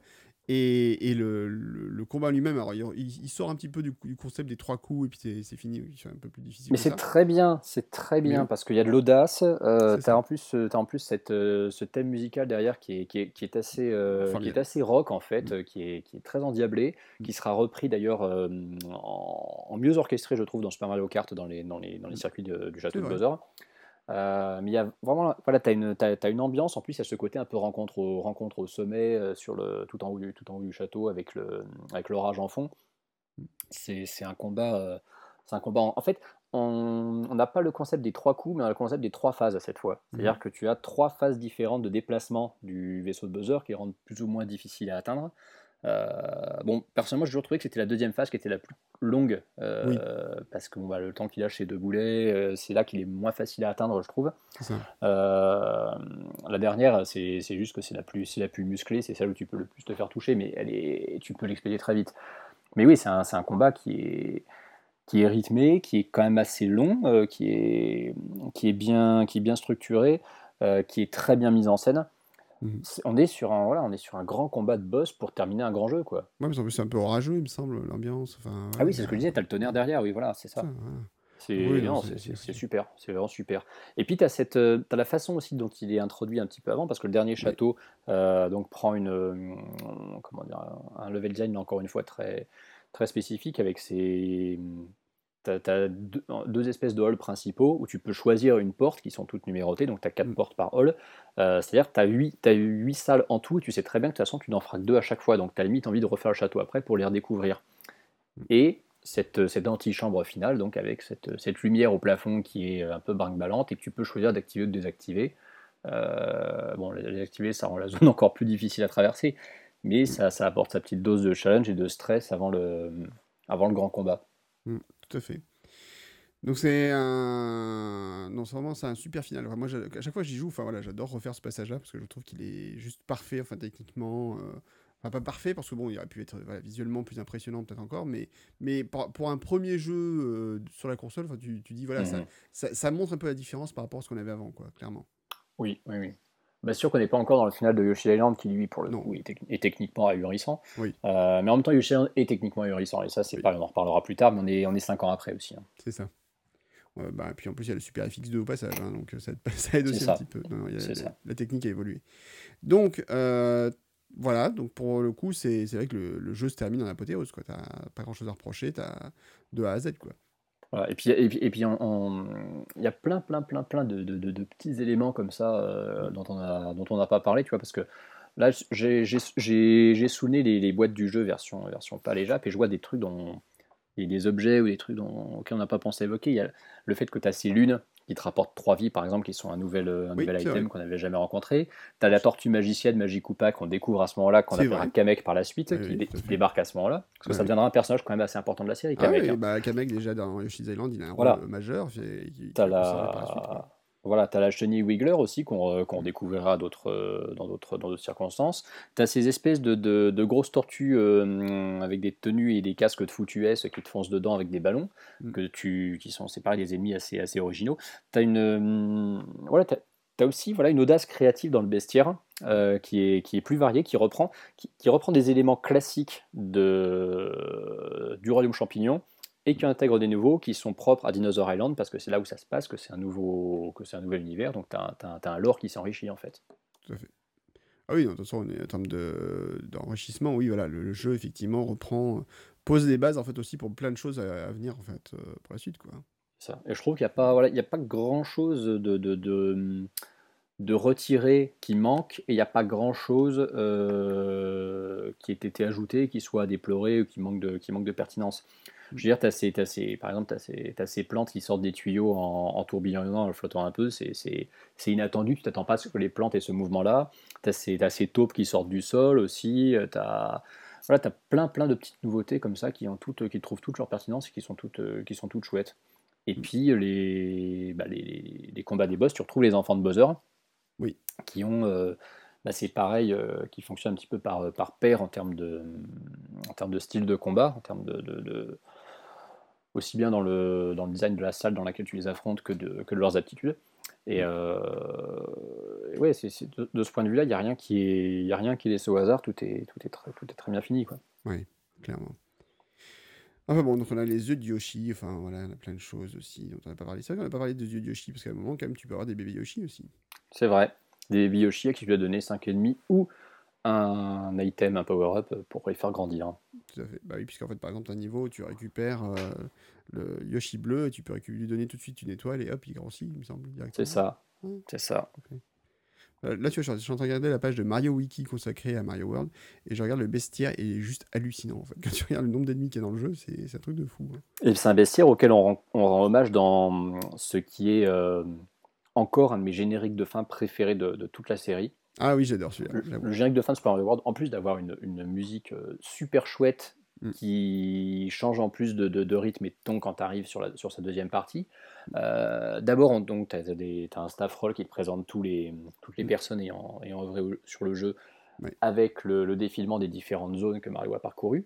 Mm. Et ensuite, tu as la présentation de tous les ennemis que tu as rencontrés dans le jeu avec leur nom euh, et c'est très chouette, c'est très chouette parce que bah, ça, te, rappelle que tu as quand même effectivement traversé un univers très très varié, très riche, euh, avec beaucoup beaucoup d'adversité. Et, euh, c'est une super super.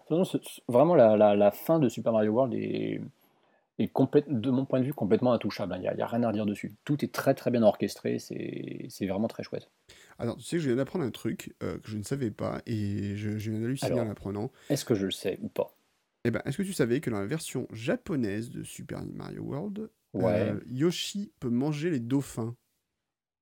Eh ben non, et du coup je vais avoir envie d'essayer ça très vite. il falloir essayer ça tout de suite très rapidement parce que c'est absolument. Ah ouais, non, mais j'irai essayer ça parce que j'ai ma version Jap à proximité, donc je, ah, je vais essayer ça. Pareil, je, faudra que je. Ah non, mais pas proximité, moi du tout, il faudra que je l'aille chercher. Euh, dans le grenier, c'est plus compliqué. Mais ouais, ouais, a priori, en fait, effectivement, Yoshi peut manger les, dauphins. Euh, quel goinfre, ce Yoshi, c'est incroyable. Fabuleux. Mais oui. Il, bah, il, arrive, il, arrive à manger les grosses taupes, alors tu sais. Ah oui, oui, il mange tout, lui. Donc, de toute façon, c'est un goinfre, tout à fait. C'est ça. Et après, donc, il y a le mystère. Ah oui, alors aussi, il y a quand même le truc de mystérieux, mystérieux. C'est le, le côté des étoiles, en fait, les fameuses étoiles euh, à la fin des, des, jeux, quand tu finis 96 niveaux. Mm-hmm. Est-ce que tu as une petite étoile ou pas à la fin? Ah, alors ça dépend des versions, ça. C'est ça, effectivement. Euh, si je dis pas de conneries, alors la version Jap, euh, la toute première t'affiche 96 en jaune, euh, sans changer de l'affichage normal. La version européenne t'affiche 96 en bleu pour te montrer que tu as tout récupéré. Et donc la version américaine t'affiche 96 avec une étoile. Tout à fait, c'est exactement ça, ouais. Voilà. Comme quoi, hein, des petites différences. Alors c'est que la version Jap aussi avait un... des ombres beaucoup plus prononcées en fait sur l'écran titre ça pas marqué. Oui, ça, je l'avais, j'avais déjà remarqué. Mm. Et d'ailleurs, ce truc-là, quand tu en parles sur l'écran titre, lui aussi mm. intègre les quatre couleurs. dans, l'écriture du logo Super Mario World. D'ailleurs, ça lance un petit peu la police Super Mario qui va être euh, utilisée dans quasiment toute la, toute la série par la suite. Tout à fait. Tout à fait, tout à fait. Oui, c'est vrai que dans Super Mario Bros 3, c'était pas du tout ça. C'est cette police que vous retrouvez dans le, sur l'image de ce podcast, d'ailleurs, dans le logo du podcast, n'est-ce pas? Voilà, et podcast qui a d'ailleurs pour fond la forêt de Super Mario World aussi. Tout cela n'est absolument pas innocent, en fait. On vous manipule depuis des semaines et des semaines. Donc, je, pense qu'on a quasiment tout dit. Ah non, il y a quand même une question. On m'a dit, on m'a reproché récemment de ne pas forcément dire euh, systématiquement sur quel jeu, quelle plateforme on peut jouer à ce jeu. Alors, il y a une reprise Super Mario Advance pour GBA. Ouais, c'est le deuxième Super Mario Advance en fait. Voilà, et je vais te laisser euh, en parler parce que, parce que j'ai pas joué en fait, donc euh, je peux rien dire. Oui, bah moi j'ai joué, bah justement, c'est ça, ça, qui est marrant, c'est qu'il est sorti donc. alors, c'est un détail rigolo, c'est qu'en Europe, il est sorti dix ans après, jour pour jour, à un jour près. C'est-à-dire qu'il est sorti le 12 avril 2002 en Europe, alors qu'il est mm. sorti le 11 avril 92 sur Super NES. D'accord. Euh, moi, bah, à l'époque, justement, bah, j'avais les 16 ans que toi tu avais quand il est sorti en, sur Super NES. Oui. Et euh, même si je connaissais le jeu par cœur, je considère souvent que Super Mario World, c'est un peu vraiment mon jeu d'enfance, ma, ma, ma Madeleine de Proust pour le coup. Euh, du coup, quand il y a eu une réédition GBA, bah là, pour le coup, j'avais vraiment très très très envie de me la refaire parce que le côté jouer à Super Mario World en version portable sur une, sur une GBA, ça c'était quand même un truc qui me, qui me faisait bien kiffer, hein, faut dire ce qui est. Et euh, je l'ai fait, je l'ai fait, à, je l'ai fait à 100% à nouveau, et il a quelques petites subtilités. En plus de garder, le, garder ton score, garder ton nombre de vie, ce qui est oui, relativement normal. Ce qui était assez, oui. Bah, parce que oui, on l'avait pas dit, mais Super Mario World était le premier Mario à proposer une sauvegarde. Ça, c'était cool. Oui, ça c'était même. Euh, ça commençait à être un petit peu indispensable. Ça, ça devenait indispensable. Une sauvegarde qui n'était pas si facile à avoir que ça parce que tu ne l'avais que quand tu terminais les Ghost House, les châteaux ou les euh, palais d'interrupteurs mais tu avais quand même, une, avais quand même une, une, sauvegarde. Tu l'avais aussi d'ailleurs en finissant les niveaux du, spécial stage, euh, heureusement d'ailleurs, tous les deux niveaux, parce que la difficulté, c'était pas une mauvaise chose. Enfin bref, donc là tu peux sauvegarder à volonté, tu peux, euh, comment dire, et tu as, un, tu as un timer qui est intégré qui te permet donc de, de savoir en combien de temps tu as réussi à, à aller euh, défaire buzzer. Donc moi j'ai un record qui est de 9 minutes 26 sur ma, sur ma cartouche, avec forcément parce qu'il me dit que j'ai 11 niveaux complétés, donc je pense qu'il compte pas le château de buzzer dedans. Et euh, bah, au niveau des, subtilités, euh, en fait, c'est Super Mario World. Hein. Il n'y a rien qui est rajouté à la différence qu'ils ont fait en sorte que cette fois-ci, il y ait bien 5 pièces Yoshi par niveau pour euh, que ce soit. Pour que le collectible, la, chasse au collectible soit vraiment équitable de, niveau à niveau. ils t'ont rajouté bon, les petits bruitages de voix de Mario, puisqu'on est sur une, sur une console un petit, peu plus, un petit peu plus puissante à ce niveau-là, même si on s'en passerait bien le truc qui, m'a toujours choqué quand je joue à cette version, c'est que je trouve qu'elle a des couleurs beaucoup plus ternes que la version, euh, la version SNES. Je ne sais pas pourquoi. Euh, ça m'avait un petit peu aussi choqué sur, la, euh, sur Yoshi Island. Alors c'est peut-être parce que la GBA a une palette de couleurs différentes, je ne sais pas. Mais sinon, voilà, c'est Mario World dans la poche, c'est un, un, vrai plaisir à refaire. C'est juste que bah il n'y a rien quasiment de, de, de, de plus finalement à faire. Euh, Yoshi's Island, Super Mario Advance 3, lui aura le mérite d'avoir quand même 6 niveaux inédits faits pour la version GBA euh, et qui franchement ne font pas du tout tâche. Il y avait quand même très certainement moyen de, rajouter peut-être des, nouveaux niveaux à Super Mario World qui. Juste, tu vois, pour en avoir, pour avoir 100 sorties au lieu de 96 par exemple. Parce que ça, là je vais revenir sur une anecdote de gamin. Euh, quand je te dis que c'était donc vraiment le jeu de mon enfance, euh, mon meilleur pote de, primaire, parce que j'étais en primaire, donc à l'époque où je jouais à Super Mario World, euh, était ultra fan du jeu comme moi, et on était mais exaspérés par ce chiffre de 96. Mais vraiment, ça nous faisait chier. Nous, on était persuadés qu'il y avait 100 sorties. On, s'était mis en tête qu'il y en avait 100, euh, qu'elles devaient clairement ne pas que les, guides devaient certainement, enfin les, les, les, les guides qu'il y avait dans Nintendo Power et tout, devaient certainement les avoir oubliés. Et on avait repéré des endroits sur la map qui étaient bizarres. On avait, repéré des endroits où, on s'était dit il y a forcément quelque chose. Euh, notamment certaines îles euh, qui se trouvent sur la map où il n'y a rien du tout. Euh, on s'est dit il y a certainement un endroit pour y accéder. dans certains niveaux, tu avais des tuyaux qui étaient collés au plafond aussi, qui avait peut-être un moyen de les faire descendre, n'importe quoi. Et on a passé un temps incalculable à essayer de trouver, des, niveaux qui n'existaient pas. Qui n'existaient pas. En fait, c'est comme les raccourcis de David Vincent. Il cherchait les raccourcis. Il avait pu tomber sur les envahisseurs, hein, ça aurait été embêtant. Mais voilà, et c'est mais plus personne ne ferait ça aujourd'hui, parce qu'aujourd'hui, voilà, tu sais, tu, tu, sais que bon, bah, tu as, des, as, des, solus euh, qui évoluent en temps réel, qui font foi, et bon, bah, des tonnes de, de, de gens qui te diront non mais là ça sert à rien de chercher, il y a rien et voilà. Alors qu'à l'époque, bah ouais, t'as ton, as un univers qui est tellement vaste à découvrir en plus que ouais, t'as envie de faire tout simplement travailler ton imagination et trouver des nouveaux trucs et et ouais, de ce point de vue-là. Euh, ah, dans les petites différences, donc oui, alors la palette de couleurs, effectivement, elle était éclairée euh, dans le jeu. En fait, c'est ben, le problème, mhm. c'est que la, Game Boy Advance à l'époque, elle n'avait pas de rétroéclairage. Elle avait un écran un peu pourri. Ouais. Et donc c'était un peu catastrophique euh, du coup pour le, rendre le jeu plus lisible. Il avait simplement augmenté la luminosité, donc ça peut expliquer peut-être les couleurs un peu plus délavées en fait. Ouais, ça doit être ça. Bon, ce qui est d'autant plus bête, c'est qu'ils ont fait une GBR rétroéclairée moins de deux ans après, donc ils auraient quand même pu un peu anticiper le truc. Deux ans plus tard, ouais, deux ans, ça commence à faire beaucoup quand même dans le jeu vidéo. Ouais. Euh, bon, écoute, après il y a plein de petites différences euh, plus ou moins importantes sur la fin du jeu, euh, sur la qualité sonore également. Enfin, qui était... Oui, bah sur, le, sur, sur, sur le fait d'avoir les petites étoiles aussi à l'accueil qui te disent que tu as bien fini chaque monde à 100%, sur le fait que tu peux jouer Luigi à volonté. Oui. oui, parce que Luigi a son propre sprite et là par contre il y a un peu différent en termes de, de gameplay. Mmh. Bah, ils ont réadapté en fait, comme pour Super Mario Bros 3, je crois, le sprite du Luigi de Super Mario Bros 2 avec ses sauts un petit peu rallongé. Oui, tout à fait. Cheaté. C'est ça. ok.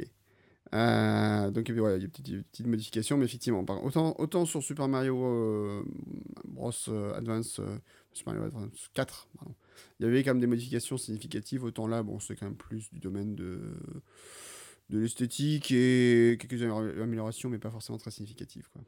Uh-huh. Bon, euh, bah écoute, je crois qu'on a bien fait le tour. Donc sinon, si vous voulez jouer à Super Mario World, les, bah, bonnes versions, bah, je dirais que c'est plutôt les versions sur euh, euh, console virtuelle. Donc il est sorti sur Wii, il a dû sortir sur Wii U, je suppose aussi. il me semble. Qu'est-ce qu'on est comme reprise, comme adaptation? T'as pas une console virtuelle 3DS qui est exclusive à la New 3DS aussi, il me semble? Hein. C'est possible aussi. il me semble pas. Non, New 3DS, tu dis?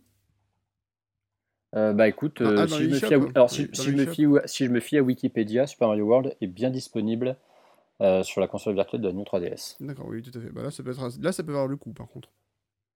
Donc oui, non, c'est fait pour. Mais attention, c'est que sur New 3DS, hein, puisque donc la 3DS de base ne fait pas la Virtual Console Super NES.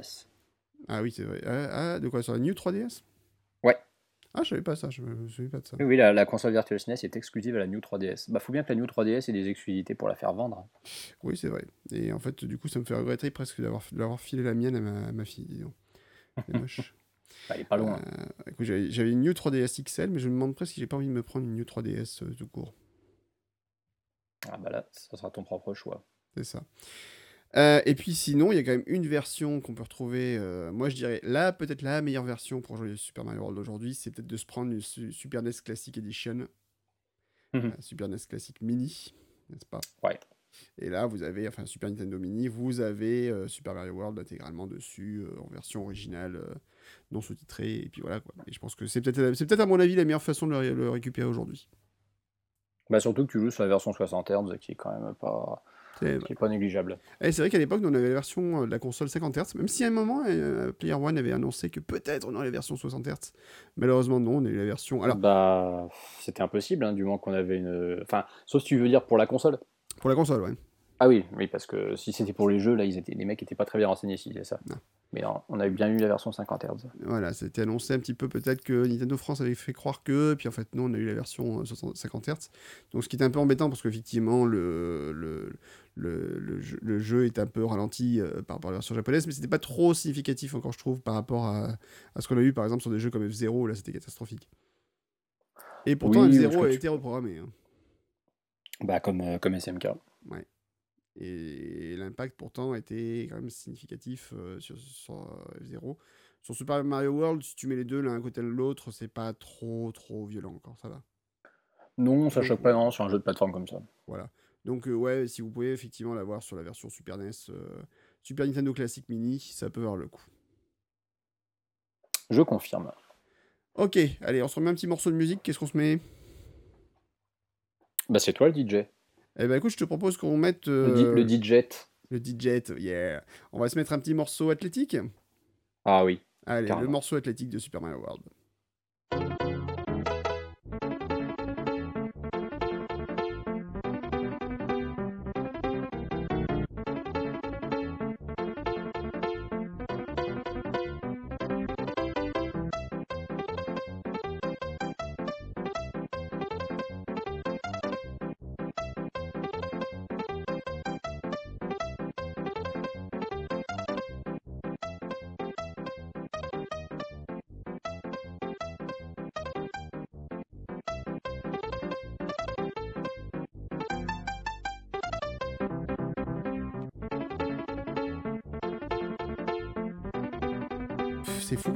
Tellement envie d'y rejouer encore une fois. Et pourtant, Dieu sait, que- Dieu sait qu'on l'a fini un paquet de fois celui-là. Non, mais ce qui est terrible dans ce podcast, c'est qu'on parle de jeux qu'on connaît super bien et en en reparlant, ça nous donne envie d'y rejouer. Quoi. C'est terrible. je- je- de toute façon, je sais que juste avant de le- l'enregistrer, je me suis, euh, je me suis relancé euh, donc la version Super Famicom justement pour le, Mm. pour, juste pour le plaisir de, voilà, de, de, de- refaire, euh, de refaire Yoshi's Island, donc le monde 1 bien sûr euh, dessus, parce que le monde 1 s'appelle Yoshi's Island. Et Et d'ailleurs, oui. Yoshi's Island se déroule techniquement dans le monde 1 de Super Mario World. C'est euh, C'est vrai. qui est évidemment beaucoup plus grand, mais c'est comme ça que ça fonctionne. Yes. Bien, alors tu connais la règle, après euh, avoir autant parlé de ce jeu avec passion. euh, Oui. Il y a une règle, c'est qu'on classe les jeux, on les grave dans la ROM, comme le veut la tradition. Et donc il va falloir qu'on classe Super Mario World. Alors, je pense que très clairement, on va le placer plutôt dans le haut du panier. Oui, ça c'est évident. Il va pas. Donc c'est déjà le cinquième hein, qu'on va classer, Et oui, puisqu'on a fait Super Mario Bros 1, 2, 3 et Mario Land. Voilà. Donc, je vous rappelle le classement à l'heure actuelle. hein, euh, donc, euh, le premier actuellement, c'est toujours Super Mario Bros 3. Forcément. Oui.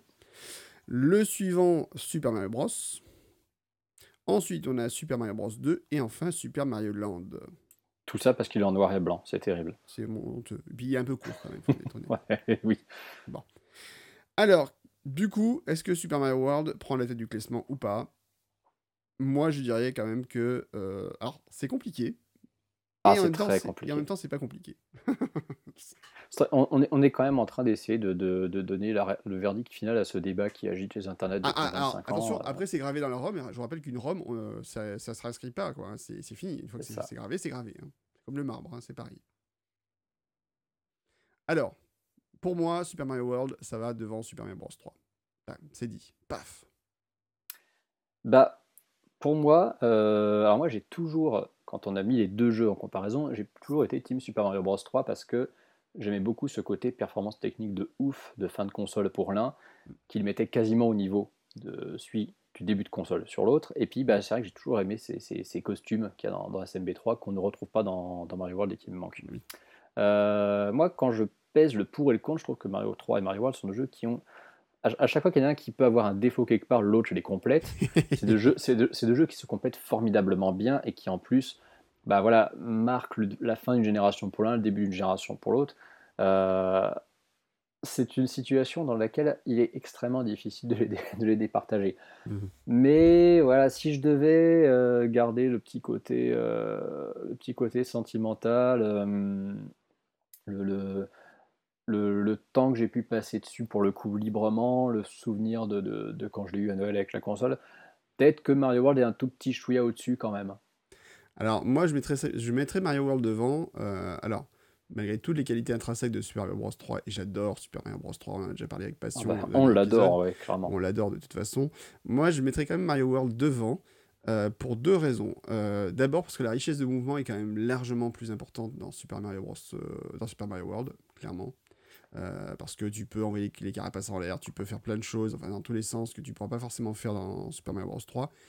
Et que même s'il y a un poil moins de niveau dans Super Mario World, ils sont quand même significativement plus longs. Et à ce côté, Mm. euh, comme je disais, le jeu, en fait, tu peux le refaire de différentes façons tu peux l'appréhender en disant tiens je vais peut-être me faire pas je vais pas me faire certains switch euh, aujourd'hui ou je vais prendre un autre passage et je vais me faire la, la- la zone spéciale à la fin enfin tu peux l'appréhender de tellement de façons différentes qu'en fait tu peux toujours y retrouver euh, des, des gameplays différents ce qui est un ça. peu plus difficile avec Mario Bros 3 tu vois euh, ou Mario Bros 3 t'es quand même en ligne droite malgré tout tu vois une fois que t'as fait un monde tu peux difficilement revenir en arrière sur un monde que t'as déjà fait enfin tu pourrais le faire avec les flûtes plus ou moins mais c'est quand même un peu délicat euh, là, à la limite, rien t'empêche de revenir en arrière, de refaire un niveau, de récupérer un bonus, repartir dans l'autre sens. T'as as tellement de possibilités de, de, de trajet dans tous les sens que pour moi, rien que ce point-là, ça le met un peu en avant comme par rapport à Super Mario Bros 3.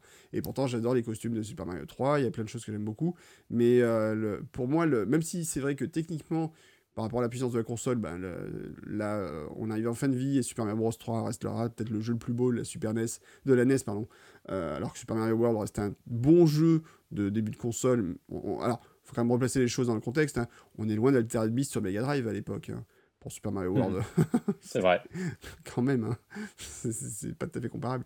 Mais euh, Ah, mais c'est une, de- c'est une demi-claque graphique Super Mario World, c'est pas, C'est ça, pas la voilà, folie totale. C'est bien, mais on sait que la console fera beaucoup mieux. Voilà, c'est ça. C'est effectivement, c'est un, un, très joli début de carrière, mais on sait que la, console est capable de, un sous le pied, quoi. En fait, tu le sens de toute façon. C'est ça. Voilà. Euh, tiens, on n'a pas parlé d'ailleurs au niveau sonore des, effets d'écho qui sont absolument fous en fait dans le, jeu quand tu dans une et du fait et du fait que quand tu es sur Yoshi, tu as des percussions supplémentaires qui se rajoutent. Voilà, c'est un truc que j'avais jamais compris qu'à un moment j'ai percuté, qu'elle le dire, j'ai fait wow, mais en fait c'est génial. Et c'est un truc que retrouvera d'ailleurs euh, régulièrement dans le jeu euh, par la suite. Hein. Donc voilà, donc moi pour toutes ces raisons, malgré tout, même si effectivement c'est pas un jeu fou fou complètement euh, dingue par rapport aux capacités de la console. Ça reste quand même un très bon jeu, techniquement forcément dessus de Super Mario Bros 3. Et euh, en termes de gameplay, il y a tellement de possibilités supplémentaires euh, que je peux pas me dire que Super Mario World est en dessous de Super Mario Bros 3, techniquement parlant. Bah, il, constitue, la révolution. Voilà. Pardon. C'est un pinacle de gameplay, moi, pour moi, donc je peux difficilement mettre en dessous. Il constitue la, révolution et le bon en avant qu'on attendait. C'est-à-dire que tu te retrouves voilà, avec, avec, une manette avec beaucoup plus de possibilités. Et euh, t'es pas, es, à ce niveau-là, bah, t'en as, as, pour ton argent, t'es pas frustré, c'est, ah bah. beaucoup plus, non seulement tu es beaucoup plus libre de tes mouvements sur tout un tas de trucs, et en plus, le jeu te permet d'être, euh, d'être exploré d'une façon beaucoup plus, beaucoup plus libre, avec beaucoup plus de, de possibilités, comme on a dit dans branchement, tout ça. C'est-à-dire qu'évidemment, c'est pas c'est pas la même logique qu'un monde quasiment ouvert comme peut le faire un Zelda à ce moment-là. Mais par contre, quand tu prends la logique d'évolution d'un Mario qui à la base est très rigide avec des niveaux qui s'enchaînent, après on passe à un système de cartes avec Super Mario Bros 3 euh, où tu fais quand même relativement plus ou moins tout dans l'ordre avec assez peu de fantaisie. Là, tu commences vraiment effectivement à choisir de, de, de, faire les, les, stages presque dans l'ordre que tu veux, je, si je puis dire. Mm. Et c'est encore c'est encore très loin de ce que six ans plus tard Super Mario 64 va nous proposer. Mais on est, dans la, on est vraiment dans cette, euh, dans cette euh, grande lignée d'évolution, d'ouverture des, mm, des, épisodes canoniques de Mario pour ce qui est d'explorer de, d'explorer leur, euh, leur monde. Ouais. de toute façon, voilà, tu as, ce, as ce nom de jeu, tu as ce titre qui te laisse supposer qu'effectivement c'est un monde complet, que c'est pas juste l'histoire. D'ailleurs, c'est plus l'histoire des frères Mario, clairement, euh, bon, de toute façon, Luigi était mis en retrait et il était encore plus avec Super Mario Bros 3. Là, c'est déjà bien que Luigi soit jouable en tant que deuxième, euh, deuxième personnage parce qu'il est complètement mis au second plan.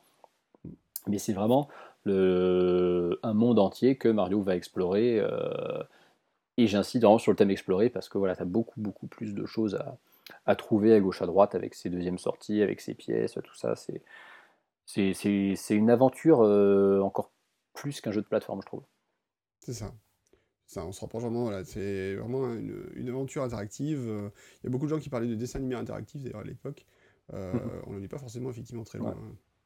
Si tu prends la richesse du mouvement du jeu, euh, ouais, c'est ça commence à devenir très très très proche de ce que pourrait être effectivement un dessin animé interactif.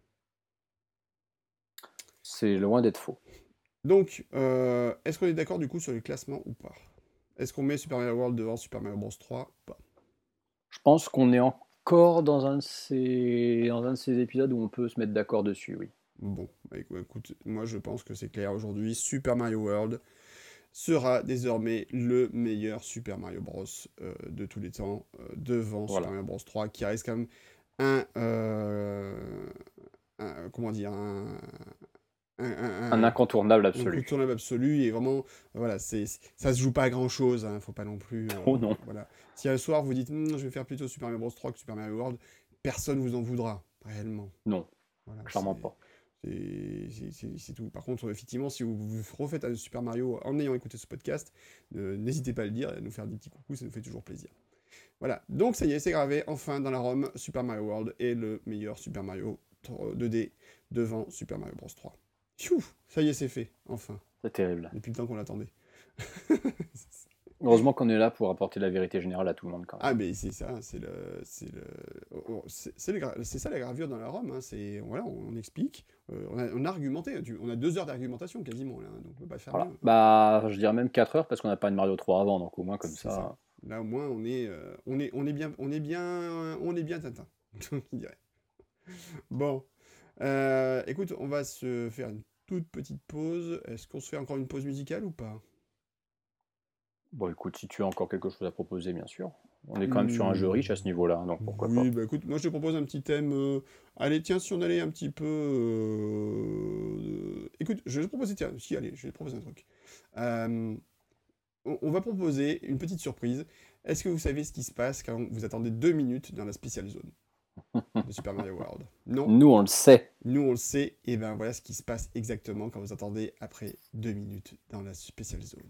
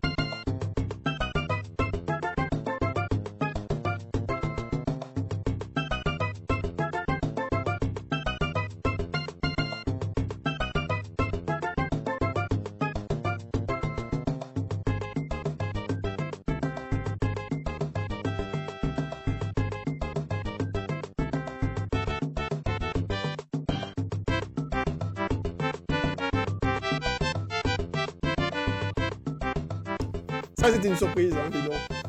C'est le, c'est le remix le plus groovy qui soit. D'ailleurs, groovy est le nom d'un des niveaux de la, de la Special Zone en plus. C'est tout à fait vrai. Oui, ils ont des, niveaux- des noms assez rigolos d'ailleurs, ces niveaux-là. Je les ai plus de tête, hein, franchement, mais oui, ils ont des noms assez. C'est que des, c'est que des adjectifs. C'est ça. hein. T'as t'as funky, t'as awesome, t'as outrageous, euh, t'as groovy, euh, gnarly aussi, voilà. Way cool. Ouais, Mon Non, c'est- Treasure, c'est- c'est funky. C'est le dernier. Ça. Mon dieu. Funky avec, avec ces fameuses baies vertes qui rajoutent du temps. Oui, c'est vrai, oui. C'est c'est aussi c'est une nouveauté qu'on retrouve euh, dans, dans ce jeu-là. Il y, a- il y a tellement de trucs assez, assez foufou dans ce, dans ce jeu. C'est incroyable. hein. Bien. euh, où est-ce que. Bah écoute, ça y est, on a enfin fait le tour de ce jeu. Euh, on va pouvoir passer à autre chose dans l'épisode prochain, dis donc. Exactement. Et il se peut même. Alors il faudra qu'on regarde un petit peu la chronologie, mais il se peut même. Qu'on parle du film Super Mario Bros Fais confiance à la mycose Pas encore, euh, je suis désolé. mais non, non, je crois que c'est pas encore. Et ça se joue pas à grand chose, il me semble, hein, mais il faut qu'on regarde le calendrier. Et... et donc, non, on va parler, je pense, d'un autre type de jeu, il me semble, dans le prochain épisode. À voir. Mhm. Ça peut-être pas forcément euh, ce à quoi on croit. Donc, Antistar, où est-ce qu'on te retrouve? Euh, Sur Twitter. Et sur Twitter. Et peut-être sur Twitter, mais pas ailleurs. Voilà. euh, Antistar JV sur Twitter et voilà. Et sinon, bah, j'ai un petit site web euh, qui s'appelle antistar.fr où je fais donc des reviews de jeux avec des petits billets d'humeur ou des petites rétrospectives de séries de temps en temps où je ne parle que de jeux vidéo, essentiellement contemporains, de temps en temps un peu plus rétro, ça m'arrive aussi. Bon, très bien. Et puis, bah, sinon, moi, on me retrouve toujours sur Twitter aussi, essentiellement GGET, G-G-E-T-E, euh, où je poste des, des tweets absolument formidables et absolument rigolos. GG Pouzix. GGET et... Oh, joli, pas mal. Moi, j'ai aimé cette celle-là, disons. ben voilà, ça y est, il faut un début à tout. Euh, mais peut-être qu'en fait, j'avais pas compris, parce qu'il y a eu une blague là, ces jours-ci, justement, là-dessus. Et, euh, et quelqu'un, effectivement, avait fait Pouzik, c'était qui? Ah oui, c'était pas mal. Je sais plus, bah, c'est bah, c'est pour ça que j'y ai pensé du coup. Oui, c'est Thomas Champignon Power euh, qui avait, qui avait mis ça, alias, alors c'est quoi son pseudo? Da, Da Mister Tom, je sais pas s'il nous Yep. écoute. Et effectivement, qui avait fait. Bah, euh, qui, qui- ZZ qui- et qui est de. Reims d'ailleurs en plus. Hein que j'ai qui est de Reims, que j'ai déjà croisé plusieurs fois à l'occasion des soirées de DS in Reims. Et ben on lui passe le bonjour, voilà. Et Bonsoir ça, à toi. ça parce que j'ai réagi euh, sur un tweet euh, que j'avais posté il y a quelques temps euh, sur, sur Breath of the Wild. Je vous laisserai chercher euh, si vous avez que ça à faire. Voilà. Donc essentiellement effectivement sur Twitter et sur mon blog blog.jet.net où des fois je pose des petits trucs et puis il faudrait peut-être qu'un jour je repose des tests de jeux vidéo sur Gaming since 1980x. Ben oui. Mais oui, mais oui, mais qu'est-ce que tu veux? J'ai j'ai une vie après. hein. Qu'est-ce que j'avais publié sur ce site d'ailleurs? J'ai fait tellement de trucs incroyables. J'avais posté le test Tu de as publié un test de Super Mario Land 2. Ah oui, bah ça. Non, non, ça je ne posterai pas tout de suite. Mais j'avais posté à l'époque le test de Fury, qui était un de mes jeux euh, vraiment fantastiques que j'ai vraiment adoré. J'avais fait le test de Legends of Zelda Link Between- Worlds, qui était vraiment très chouette. Ouais, c'est un Et chouette Zelda. voilà. Bien plus sous-estimé d'ailleurs, je trouve. Euh, oui, oui, non, moi, vraiment, je trouve que c'est un très très bon. Il y a, un thème magnifique dedans, j'ai- j'aime beaucoup dedans. J'avais testé Zelda 2, Actraiser, Metroid Other M. Euh, un jeu que j'adore, euh, Mario Luigi, Superstar Saga 3, Voyage en centre de Bowser, c'est même mes préférés. J'avais même testé Earthbound et Mega Man 2, dis donc. C'est éclectique. Ouais, c'est éclectique. Et attends, plus éclectique, Transformers Fall of Cybertron. Oh la vache, mais pourquoi? Alors, bah, parce qu'en fait, c'est un excellent jeu Transformers. D'accord. Alors, dans mes marottes, faut le savoir, je suis fan de Transformers. Euh, j'ai un site d'ailleurs que j'avais commencé, j'avais posté commencé un, un Tumblr, j'avais appelé Bonjour Transformer, où je postais une photo de Transformer par jour. Et, euh, Euh, Je vais pas te le reprocher, hein, j'ai aussi mes petites marottes. euh, Voilà, et j'ai- j'ai environ 150, euh, 130, 150 Transformers à la maison, il faudrait qu'un jour je les compte. Et en fait, eh ben, j'avais testé euh, le jeu euh, Fall of Cybertron, et si vous aimez les robots qui se transforment, c'est un jeu absolument génial. Enfin, c'est un jeu miraculeux, vraiment, c'était un... Tu vois, pour moi, c'est... Écoute, quand tu as la possibilité de te transformer en dinosaure euh, robotisé et euh, de cracher du feu sur des petits robots partout autour, et les écraser comme, comme des... Voilà, et ben franchement, ça vaut le coup. Et sais que Yoshi peut faire ça aussi. oui, mais là, tu peux le faire avec un robot géant et c'est pas pareil du tout. Donc, euh, franchement, non, franchement, euh, ce jeu-là, il, valait le coup. Bref, donc euh, Gaming Things 19X euh, pour le petit aparté du soir. Euh, merci Antistar pour ce magnifique épisode, euh, encore beaucoup trop long. Hmm, mais je t'en prie, et puis merci également à toi pour, euh, comme toujours, pour avoir été à l'initiative de ce podcast et de me recevoir à chaque fois pour échanger sur cette passion commune qui nous anime depuis tant d'années. Et oui, tout à fait, c'est une belle passion. Et n'oubliez pas, alors si vous avez envie de faire un peu de pub sur ce podcast, n'hésitez pas à mettre des petites étoiles sur iTunes, comme ça un jour iTunes nous remarquera, ils nous mettront en bannière et on aura d'un seul coup 3000 visiteurs de plus par jour, ce sera magnifique. Euh, Exactement, faites parler de plombiers et champignons autour de Voilà, vous. parlez-en. Si vous, avez, si vous animez des sites Nintendo, vous en parlez, vous en, vous en parlez, vous pouvez en parler, hein, ça nous fera plaisir. Et puis, euh, puis de toute façon, on se retrouve bientôt, de toute façon, pour la suite de nos aventures dans, dans Plombier et Champignons, pour un nouvel épisode consacré à on ne dit pas encore quoi. Non, on ne le dira pas. On sait juste que c'est un jeu dont le nom commencera par Super Mario. Peut-être, peut-être, va savoir. Enfin, en tout cas, tout ça. Super Mario. Bros. The Movie, The Game. J'ai spoilé, je m'en fous. Voilà. Fais confiance à la mycose. Quelle angoisse. The movie, the game, comme dans les Street Fighter. Sur, sur Philips CDI. Ah là là là là là là, quelle angoisse. Et pour nous quitter, en musique, comme d'habitude, une reprise super sympa. Et tu sais quoi? Bah, Je te laisse la surprise, car notre princesse se trouve Dans un autre. podcast. それでそれを入れろせーの